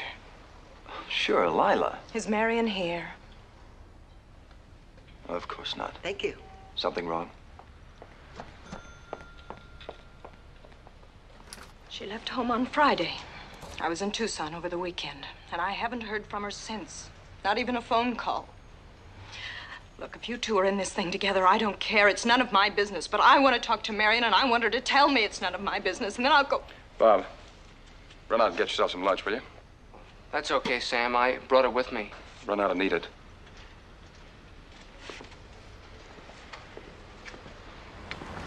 Now, what thing could we be in together? Sorry about the tears. Well, is Marion in trouble? What is it? Let's all talk about Marion, shall we? Who are you, friend? My name is Arbogast, friend. I'm a private investigator. Where is she, Miss Crane? I don't know you. Ah, Why, no, you don't. Because if you did, I wouldn't be able to follow you. What's your interest in this? Well, $40,000. $40,000? That's right. One of you better tell me what's going on and tell me fast. I can take just so much of this Now, nonsense. take it easy, friend. Take it easy. It's just that your girlfriend stole $40,000. What are you talking about? What is this?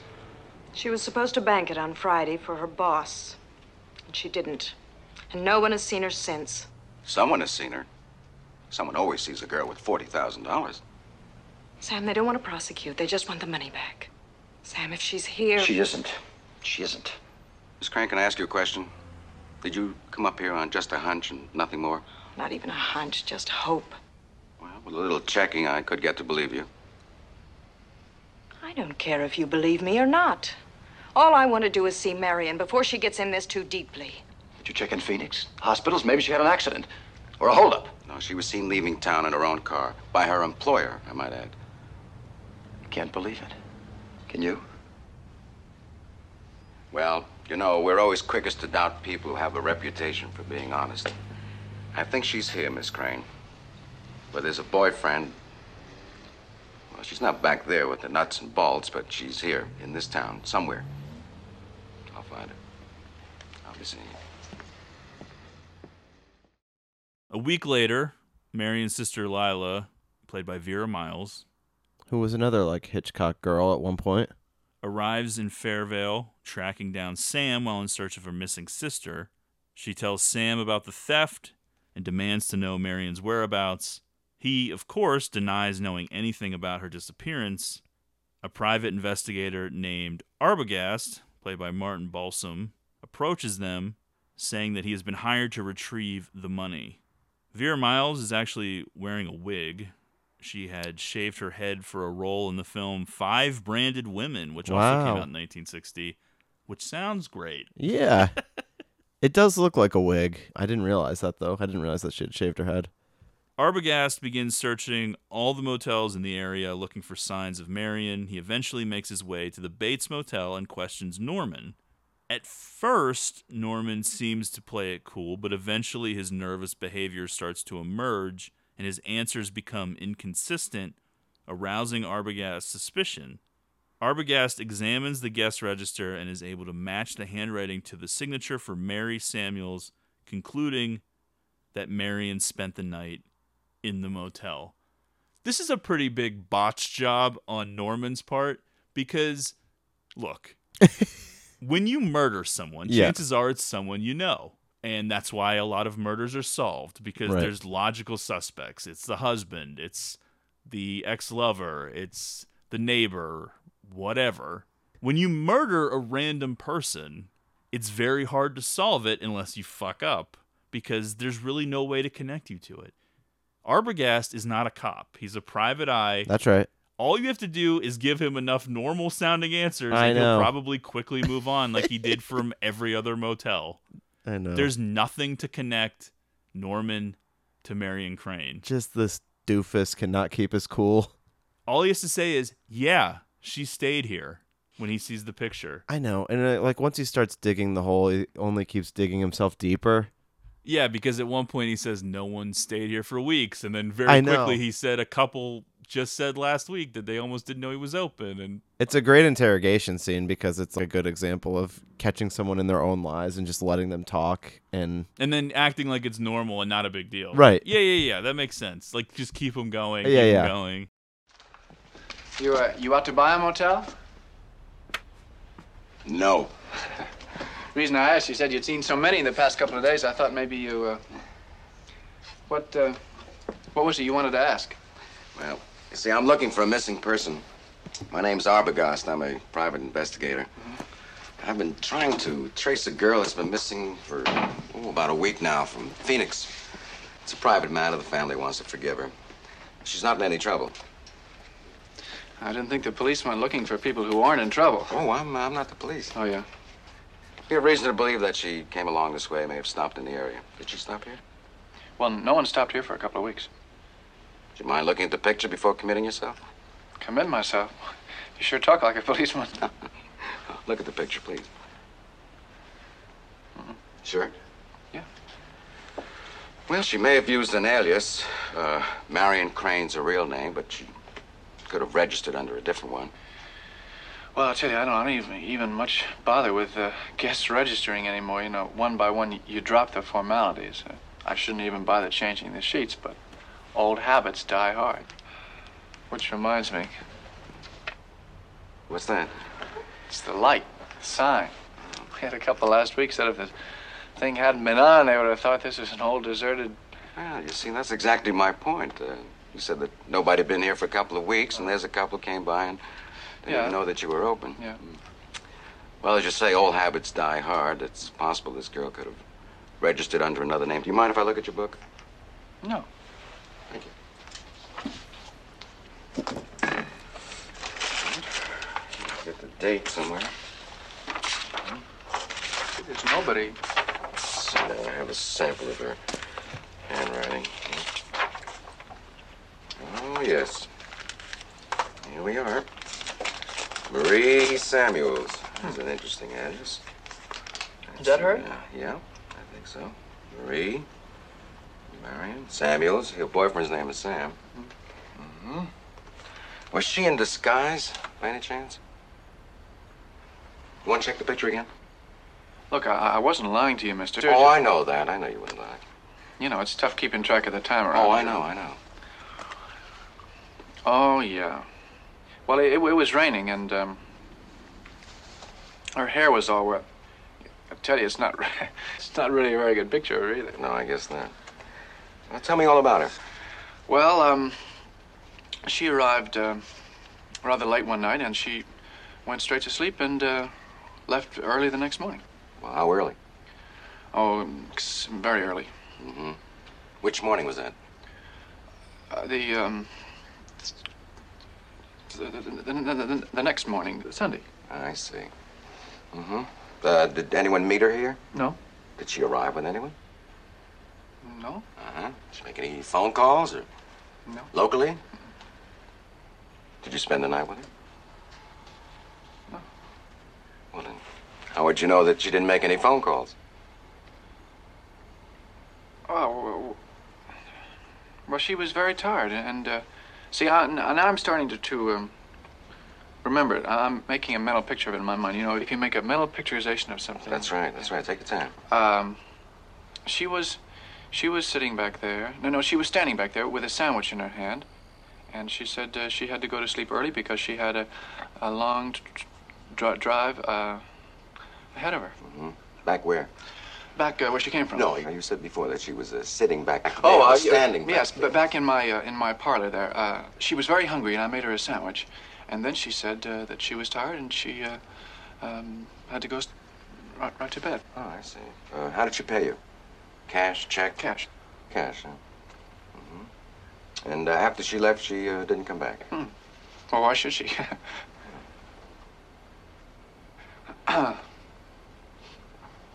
well, Mr. Arbogast, uh, I guess that's about it. I, I, I got some work to do if you don't mind.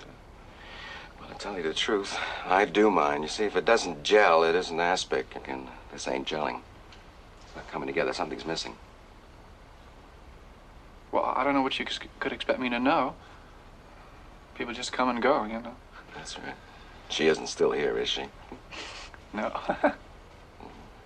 if I wanted to uh, check the cabins, all 12 of them, I'd need a wand, wouldn't I? Listen, if you don't believe me, come on, come on with me. You can help me change beds, okay? Okay. Oh, no, thanks. Getting flustered, Norman eventually admits that his mother also lives on the property and sort of infers that she spoke to Marion, which again, he just starts saying all this stuff I know. without much prompting. Arbogast asks to speak to Norman's mother, but Norman refuses. Arbogast leaves the property not entirely satisfied or convinced, and he updates Sam and Lila about his search via payphone. He promises to return to Sam's house and speak with them in person within an hour. Arbogast returns to the motel and snoops around a bit, not immediately finding Norman. Eventually, he sneaks up to the big house, entering without knocking to search for Norman's mother. At the top of the main staircase, the shadowy figure quickly emerges from the bedroom, this time a little more clear, Uh-huh. but you still don't see the face or anything, and stabs Arbogast to death, sending him back down the stairs. Also, kind of iconic scene, just the way it's shot, really more than anything. Yeah, it's a pretty effective early history jump scare. Yeah. Because there's not really any music or anything, but then the big cue where the figure emerges quickly from the bedroom brandishing the knife. It's the same dress. We see long gray hair tied. That's right. Big knife. And this is almost a miniature version of the Marion thing because for this segment of the movie, this private investigator is kind of like our main character, it feels like. Yeah, now we're not sure who we're fixating on. Arbogast's whole, the way that he's introduced, where he, he's sort of interrogative of Sam as well, but then kind of becomes an ally. Well, I think he buys their story because he's Yeah. spying on them, Lila and Sam, and he realizes that they don't really know where she is. Right. Because I think the logical thought was, okay, well, she took this 40K and now has come Yeah. to Fairvale to find her boyfriend. he definitely becomes a ally to Lila because he's like calling her up and being like, "All right, let me meet you back there. I don't think Sam knows about this." Yeah. He's probably thinking they can pool their resources. Yeah. And sort of work as a team. Because the attitude becomes if we can just get the 40K back, That's right. we'll let it go. Obviously, I would imagine Marion's going to be fired, but they're not going to press charges. She can get out from under this if she just comes back with the 40K. It's like No Country for Old Men. Since Arbogast never returns, Sam and Lila grow concerned. Sam heads to the motel himself. However, Norman is once again disposing of evidence at the swamp, so there's no one to be found when Sam arrives. He does see a figure in the house whom he assumes is Norman's mother based on what Arbogast has told them. Sam returns and gets Lila. Together, the two of them go to alert the sheriff. The sheriff suggests Arbogast lied to Sam and Lila so that he could pursue Marion and the money for himself. But the sheriff sort of doesn't understand the scenario. That Right. really wouldn't make any sense. Is it not a little surprising that Norman has gone these years without making any other waves? It just seems like there would be a little bit more suspicion around him. Well, we find out later there's two missing Yes. persons who get attributed to him, but it is possible that his mental illness just took time to Sure. turn murderous. That's true. I guess they're just thinking like this is just another dude from town.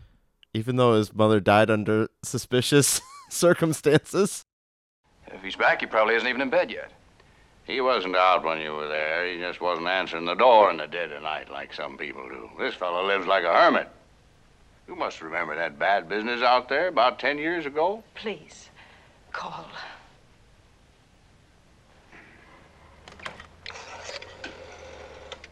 Florrie, the sheriff wants you to connect him with the Bates Motel.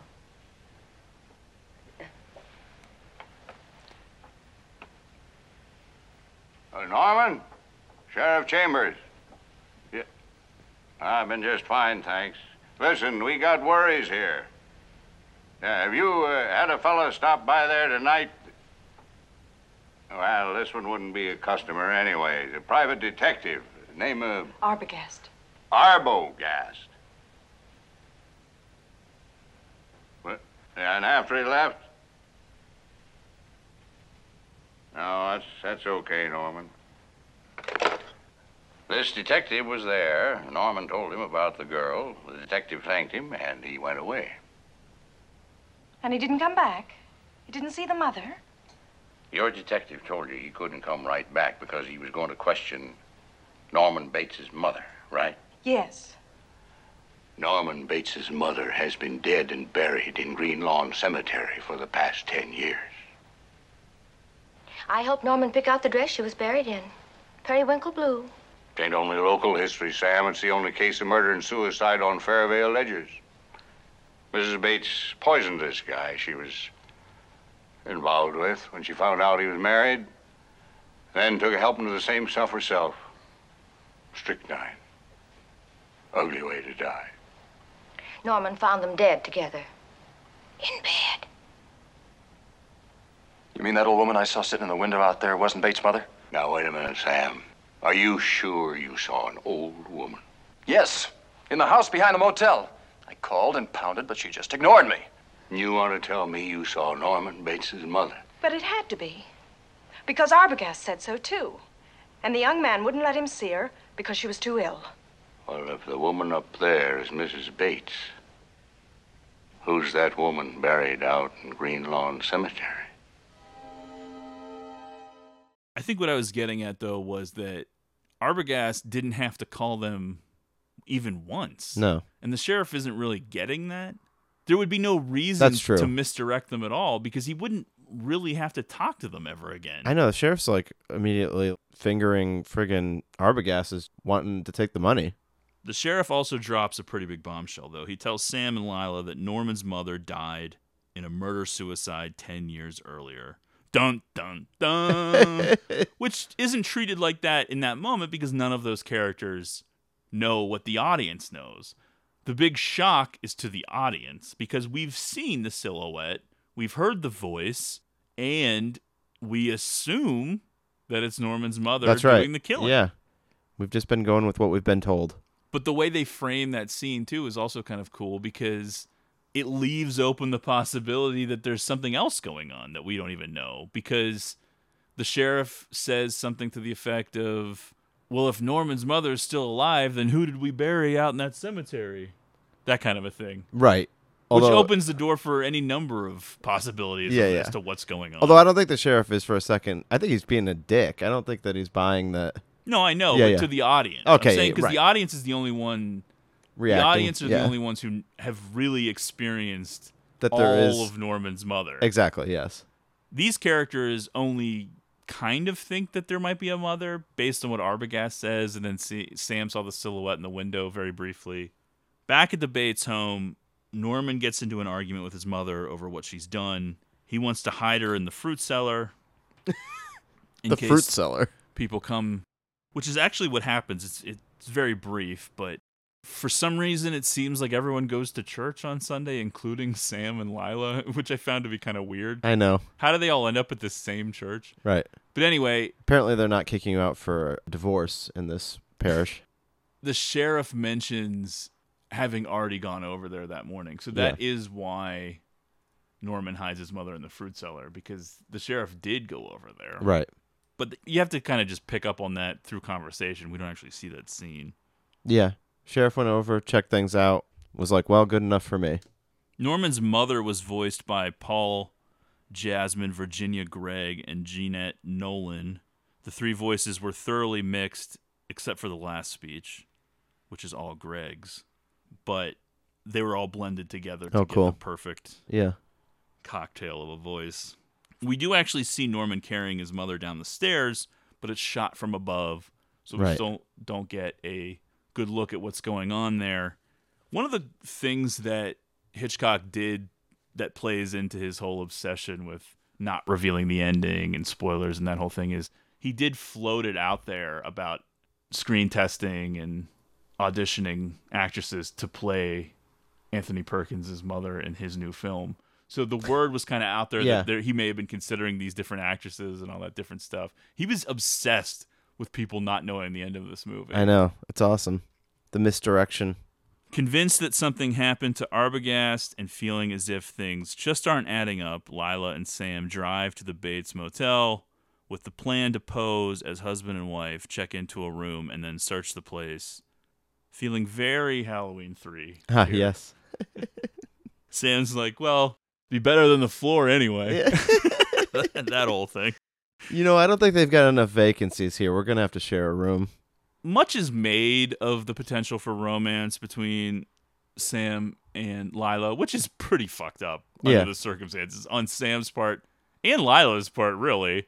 And them coming together and having a child plays into Psycho 2 That's and right. the sequels, or at least to Psycho 3 and everything. But I never really got that sense. I guess that's just something that audience Maybe just felt like they were feeling. I don't know. It does feel like there's an instant closeness there, but they have a shared mission. Yeah, I'm not seeing enough evidence other than assumptions Right. about spending this time together or whatever. But Norman's no fool. He has to think on some level that these people showing up, this visit is related to all of the sudden increased activity at the hotel. Right. I know. They don't ask about Arbogast or Marion or anything. They don't act like they're involved, but okay, no one ever comes to this place. I kill two people. Now here's more people. I would be a little suspicious. I think he has to know something's up. I would say. Sam distracts Norman in the office while Lila sneaks around and then eventually up into the house. She discovers a bedroom frozen in time. Yeah. Her whole experience, her journey from separating from Sam is kind of like uniquely shot and I would say a building sense of dread the entire time. Even her going behind the motel and almost giving us a different perspective of the house that we've Yeah. that we've had to this point. She takes a dirt path Yeah, yeah. to the house. It's the steps. scary. The bedroom she finds is more Norma Desmond than it is Norma Bates. True. Norman becomes suspicious and agitated with Sam's line of questioning. You have to understand, everyone, including Arbogast, the dearly departed, but also now Sam and Lila, they're all working under the theory that Norman found out about the 40K and Right. did something to Marion in order to take the money and improve his life. A big part of their working theory is your life sucks so bad that you have to have seen that money and started to get ideas. They don't really understand the depths Right. of his psychosis. They just assume a normal motive is at play Totally. here. Norman and Sam struggle, and Norman knocks Sam unconscious with an object he picks up off of the table. So they're back in the parlor. Not a great showing from Sam here. He just drops like a bag of potatoes. Realizing that Lila must be in his house, Norman runs up there, forcing Lila to hide down in the fruit cellar. It's down in that dark, dank cellar where we finally discover the truth about Mrs. Bates. Oh yeah. What a reveal it is. Thinking Norman's mother is sitting on a chair facing the corner, almost like Blair Witch Project. Why are you down here facing this corner? Lila approaches only to discover it's actually the woman's mummified corpse. Uh-huh. Horrifying. Something more or less borrowed in Texas Chainsaw Massacre with the desiccated True. corpses and all that stuff. Lila screams, and Norman, wearing a wig and his mother's clothes, enters the cellar and tries to stab her. Sam appears at the last second and makes The save. the save, subduing Norman. Not a completely well choreographed moment It's there. sort of weird. I was wondering if the whole disorder has sort of a physical toll as well, you know? It seems like Norman should be able to hold his own a little bit with Sam. yeah, it seems like he's just disappearing into some Uh, yeah. weird psychotic moment. Right. Or maybe he's really taking on the attributes of That's what I was wondering. woman. Yeah. Again, I think that if you contextualize the film, you understand that there's not really a lot of one for one comparisons to Psycho, even in the world of Alfred Hitchcock. So they probably didn't put a lot of emphasis on weird moments like this. Totally. They just wrote in the script, Sam makes the save, and then they just kind of play it out, even if it doesn't look super convincing as to what exactly you're seeing. Yeah. You you sort It's of probably the weakest moment of action. At the police station, a psychiatrist explains that Norman killed his mother and her lover 10 years earlier out of jealousy Unable to bear the guilt, Norman mummified his mother's corpse and began treating it as if she were still alive. He recreated his mother as an alternative personality, as jealous and possessive towards Norman as he had felt about his mother. I think this scene with the psychiatrist is absolutely incredible. This guy hits it out of the park. His pacing, his delivery, what this explanation is. Well, it's interesting you say that because it's it's considered like the worst Hitchcock scene. We'll Wow. get there in I, a second. I don't think that at all. And De Palma does scenes like this. I got the whole story, but not from Norman. I got it from his mother.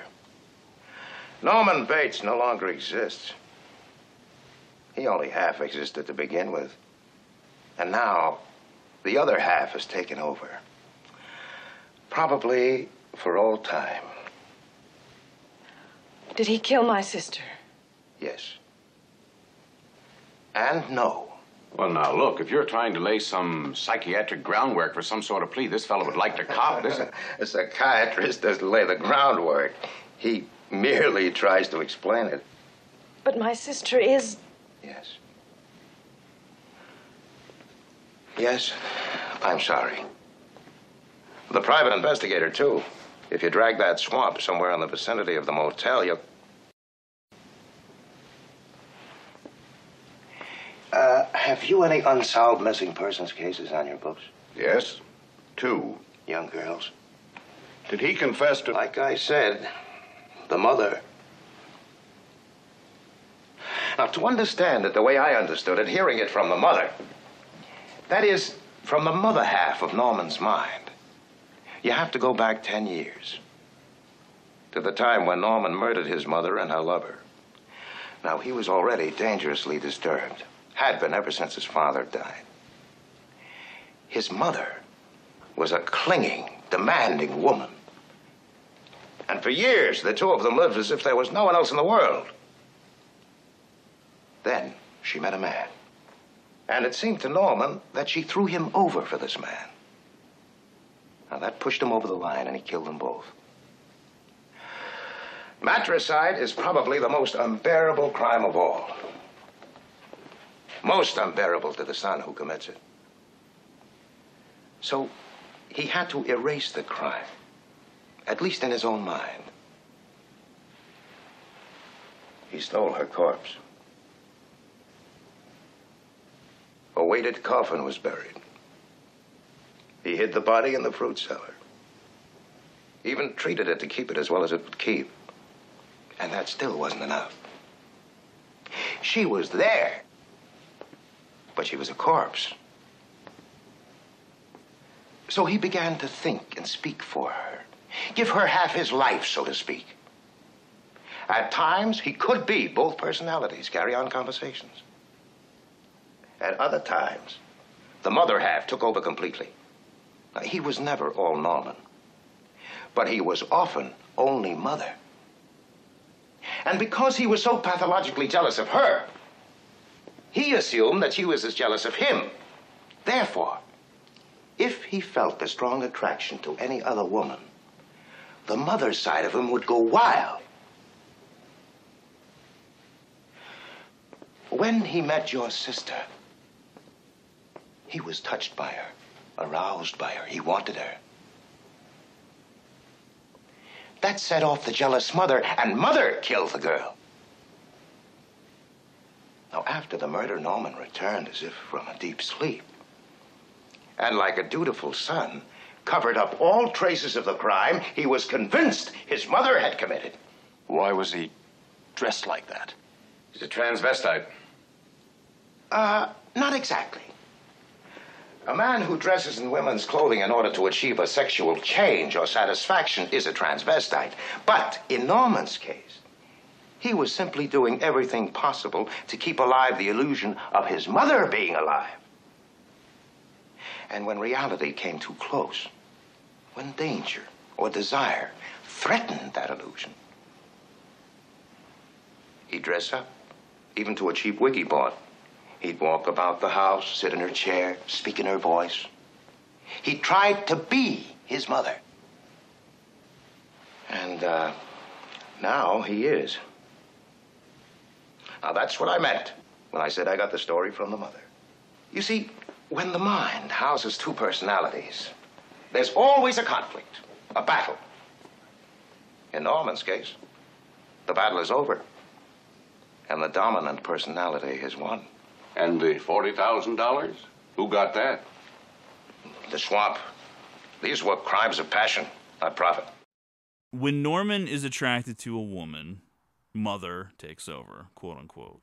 He had killed two other young women before Marion, so that's why, despite his feigning of disgust upon finding what happened to Marion, he's able to quickly know what to do. Yeah, yeah. Pretty efficiently. The psychiatrist concludes that, quote unquote, mother has now submerged Norman's personality. Norman sits in a jail cell and hears his mother saying the murders were all his doing the final shot of the film is Marion's car being pulled out of the swamp, and then you, like many other movies of this time period, that yeah. just abrupt the end. I know, and there's not really much of closing credits or anything because they really didn't list that many credits back then. So right. you, you had your opening stuff, and then that was good enough. Yeah, I guess I get why people don't like this guy actually explaining it well, Hitchcock hated the infamous psychiatrist explanation scene done by Dr. Fred Richmond, who's played by Simon Oakland, at the end of the movie. He felt the scene was boring and the movie came to a grinding halt at that point. The scene has also been ripped to shreds by critics over the years as the worst scene in the movie and one of Hitchcock's worst scenes ever. Hitchcock and viewers felt the scene was unnecessary, overly obvious, and too talky, slowing down the action and suspense of the rest of the movie but there was strong pressure from the studios and the powers that be that funded and distributed the movie to relieve the pressure from earlier scenes and also to explain the action to less insightful audience members who might be confused by the big reveal at the ending. So the scene was kept in. I think that for me, it's a lack of faith in the audience to be able to put any of this together themselves. Because I guess at the time, this would have been pretty unprecedented territory. So, from that perspective, it certainly makes sense. But watching it now, you feel like you're just having someone explain what you just saw. I guess one of the things that I think of the characters, Sam and Lila, wouldn't get this. And like they need it explained. Well, yeah, I, I would agree with that, but yeah. you wouldn't often see that in a movie. Sure, though. sure. But I also think that there's something to the way that the pace of the movie keeps changing throughout and i think that this is just like one more iteration of it. Yeah. Yeah there's a lot of different resets and refocuses yeah yeah. things of that nature. But i just think that it's sort of like friday the 13th right. Where if you end on that jump scare you're walking out of the theater going holy fuck. Oh yeah, yeah. there's this scene where she's in the hospital and sure. the cops are like yeah.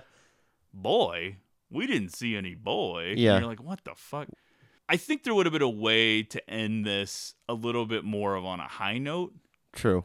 I do always think in this and in the remake, the part where the one cop or whatever goes to give Norman a blanket and just replies in the mother's voice yeah. is effective. Yeah, yeah. The stuff with Norman is really cool at the end this is the part where the policeman, before the psychiatrist comes in and explains it, he uses the term transvestite, which was also something completely foreign and unknown to audiences at this point as far as films go. The ending involves a superimposition of three elements that many people fail to notice. The last shot of Norman Bates' face has a still frame of a human skull superimposed on it almost subliminally. The skull is that of the mother that we saw, that dried up face. This then dissolves into the shot of the chain pulling the car with Marion's body out of the swamp. The chain is placed so that it appears to be moving through where Norman slash mother's heart would be, symbolically showing that the two are tied together. I think that Hitchcock also toyed around with different endings besides the superimposition shot, but settled on this one eventually. He feels a little chill. Can I bring him this blanket? Mm, sure. All right.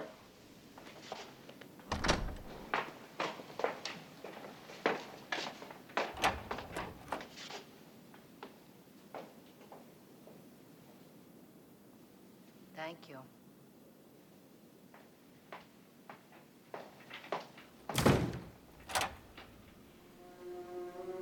It's sad when a mother has to speak the words that condemn her own son, but I couldn't allow them to believe that I would commit murder. They'll put him away now, as I should have years ago. He was always bad, and in the end, he intended to tell them I killed those girls and that man, as if I could do anything except just sit and stare, like one of his stuffed birds. They know I can't even move a finger, and I won't. I'll just sit here and be quiet, just in case they do suspect me. They're probably watching me. Well, let them. Let them see what kind of a person I am. I'm not even going to swat that fly. I hope they are watching. They'll see. They'll see and they'll know and they'll say, why, she wouldn't even harm a fly.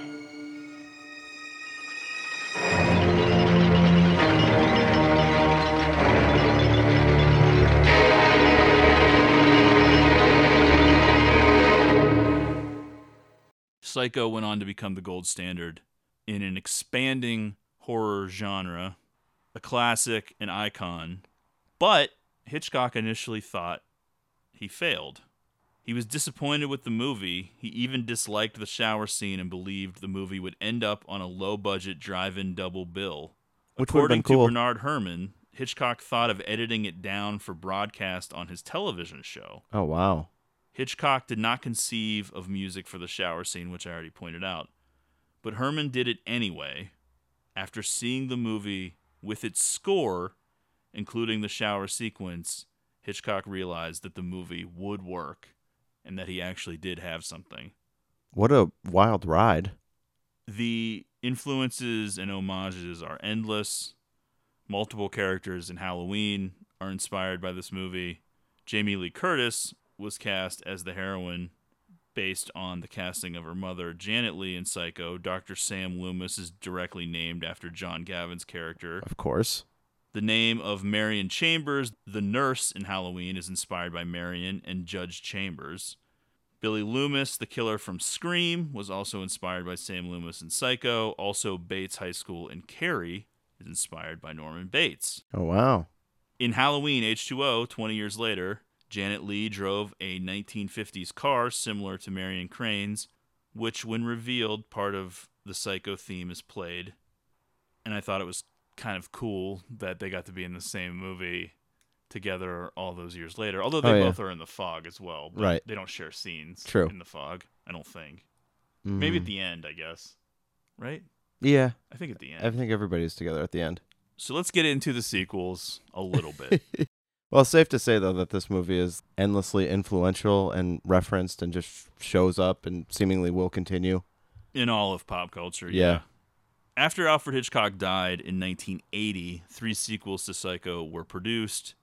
Way, way back on October 30th, 2017, we covered Psycho 2 as part of a rare double feature with The, The Fog, Fog. which How we just about that? mentioned. Yeah. That was not intentional. Intentional. We actually recorded an entire episode for The Fog, which I'm not even sure what happened. I we we just always had problems. yeah. didn't exist or I mean, something. We were shockingly resilient to be able to stick with this the times where we had to scrap episodes. I cannot imagine trying to tackle this again. That would have only been the second greatest October, so we weren't as serious about it yet. Yeah. So we decided to do a double feature because we hadn't even picked the last movie yet. Right. For the greatest October. Now I have it years in advance. I know. so we just randomly decided to do a double feature of Psycho 2. And like an abbreviated take on the fog. I think it was Fog. just like we couldn't go through the whole thing again. Yeah. That was also the time period where we were doing a lot of sequels first, which is something that this podcast, for whatever reason, did multiple, multiple times. Back to the Future 2. Yeah. American Psycho 2. Psycho 2. Blair Witch 2. I don't know. Not a lot of rhyme or reason here. But Psycho 2, which came out in 1983, was directed by Richard Franklin, written by Tom Holland, who would go on to direct Fright Night and be kind of a big deal in horror. Stars Anthony Perkins and Vera Miles, who both returned, plus Robert Loggia and Meg Tilly. Kind of a cool movie. Not really anything like the original. It's a lot different, but when you compare it to the horror sequels of the 80s, the sequels to your other slasher films, Yeah. Halloween, Friday the 13th, Nightmare on Elm Street, etc., it holds its own. It, I Definitely. would say the the thing that I would describe Psycho 2 as better than you would think. Right. That's the tagline. it was a profitable film and better than you would think. I think most people would assume it's terrible. Yeah, yeah. Because how do you do a sequel to a classic like Psycho? No involvement from Hitchcock, obviously. Well- He's dead, and You're asking a lot when you're saying that we're going to start off with a reformed Norman Bates. it's 23 years later. Yeah, the whole film hinges upon a Lila Crane heel turn, yeah. where Lila ends up being the villain of the piece. Really, That's And right. Norman Bates is even more sympathetic. It's quite a choice. I know. But I don't regret doing it on the podcast because I like No, the movie a lot. it's a cool movie, and I've it- gone on to watch it a lot since the first time seeing it. Yeah.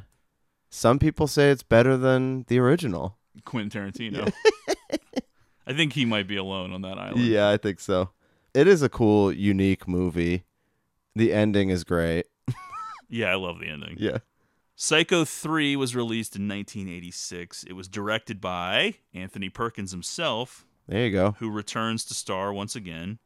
Written by Charles Edward Pogue, who I believe we mentioned on this podcast. I think he was maybe one of the writers of The Fly. Okay. It's not great, but it's still fun. I don't think I've seen that one. I remember seeing the VHS sitting out though. Jeff Fahey is in it. Oh wow.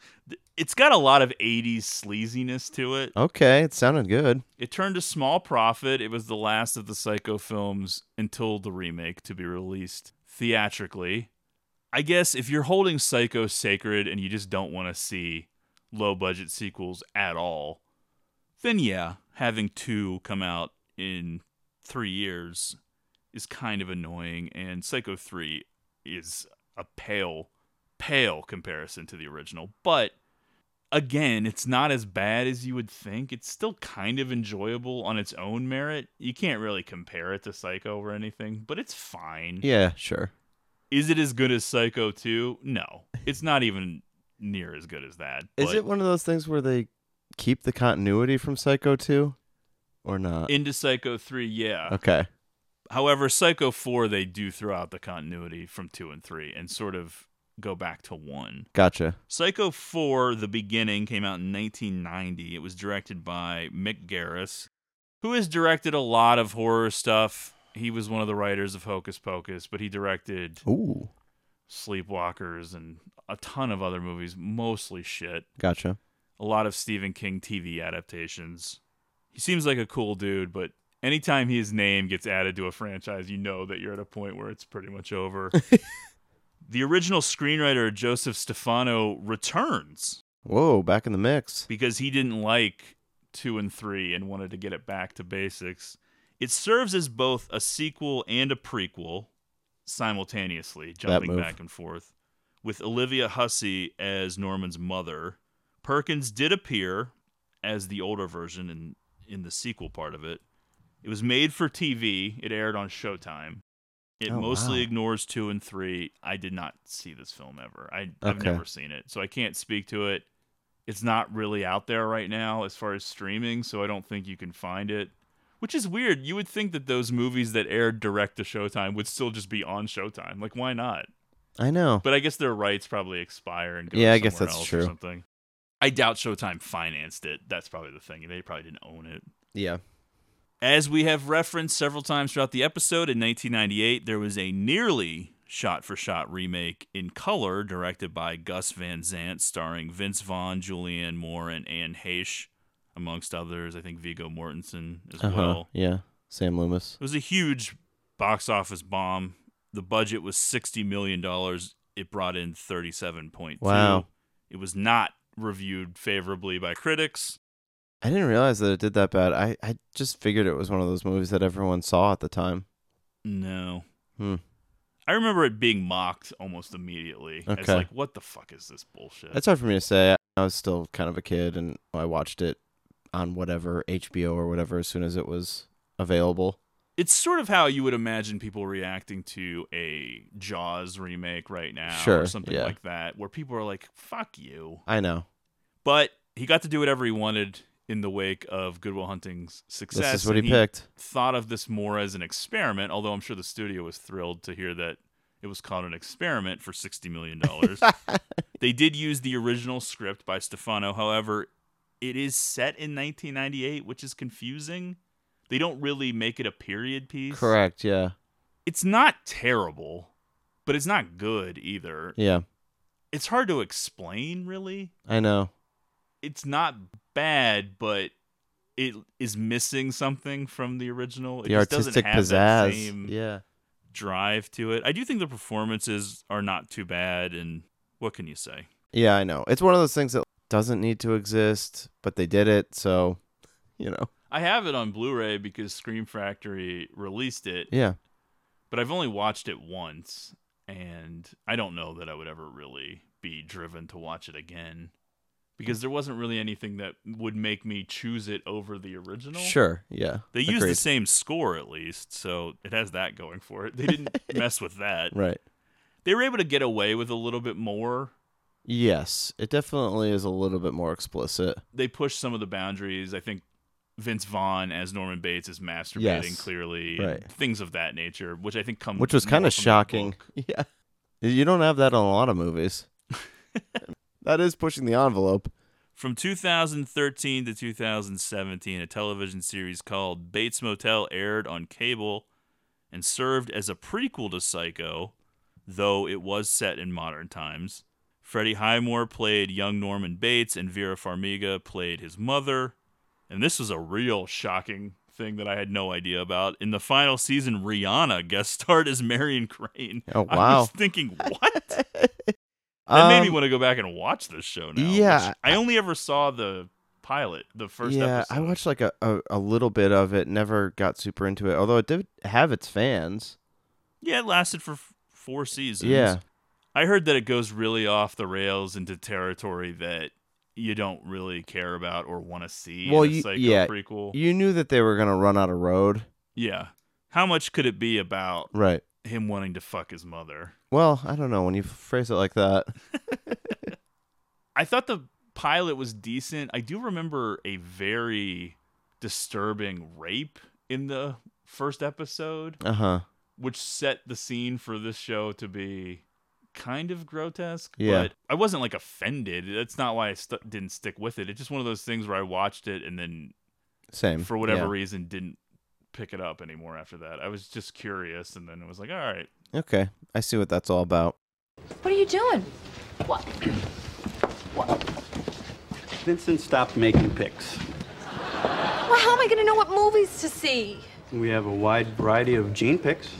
Gene's trash. I'm Gene.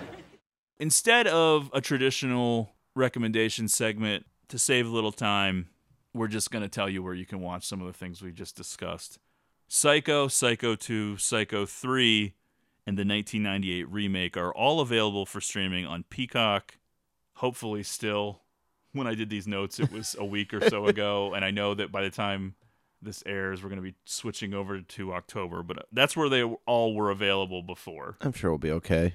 Number four is not available for streaming, and I've never seen it.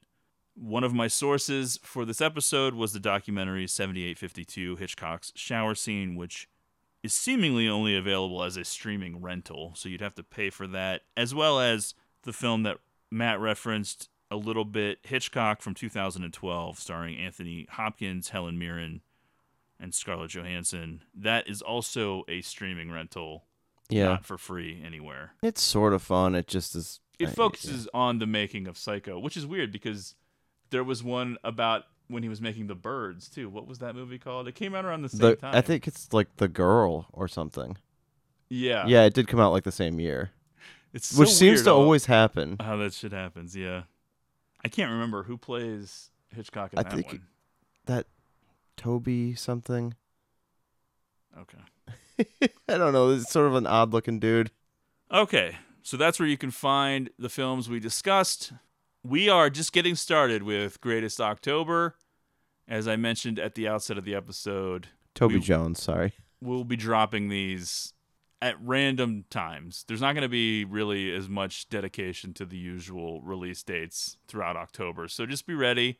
Make sure you subscribe to the podcast on Apple Podcasts and Podbean so you never miss anything. You can find us on Twitter at Greatest Pod, so follow us on there. Drop us a line, send us a message, tweet at us, whatever you want. We love to hear from everybody. Please give us a rating and review for the podcast as well on Apple Podcasts. Please tell your friends to listen to the show. We're basically a word of mouth deal here. That's how it goes. No promotion No. or anything. There's really no way for us to do that. It does seem like the people that we find or find us certainly happy to have you. I- It does seem like they struggle to get other people on board, which I understand. Yeah, it's hard to convince people to listen to a podcast. Really? If you'd like a free sticker, let us know on Twitter. We'll send it to you. And finally, find us on Letterboxd, Zach1983 and Matt Crosby. Thanks so much for listening, and we'll talk to you soon. Come inside my mausoleum. Light a candle on the pathway to my casket room. Step on through rusty iron archways where a pigeon lays that died without his lover. So strange and beautiful. How you gaze upon my bones. A mistake, a tragedy. Since we missed each other by a They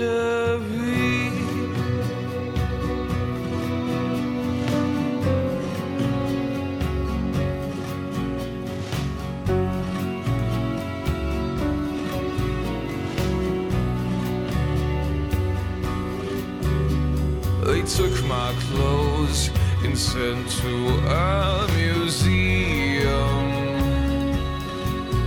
All I am is dust in a handlebar mustachio. They took my guns in horse and swords for history. But they kindly left a photograph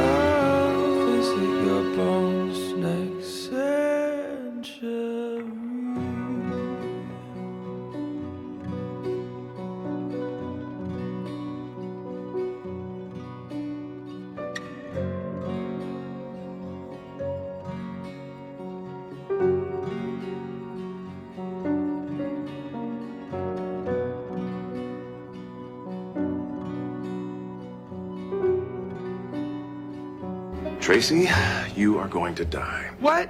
No! When I tell you who I'm dating, Squeaky Fromme. She is difficult.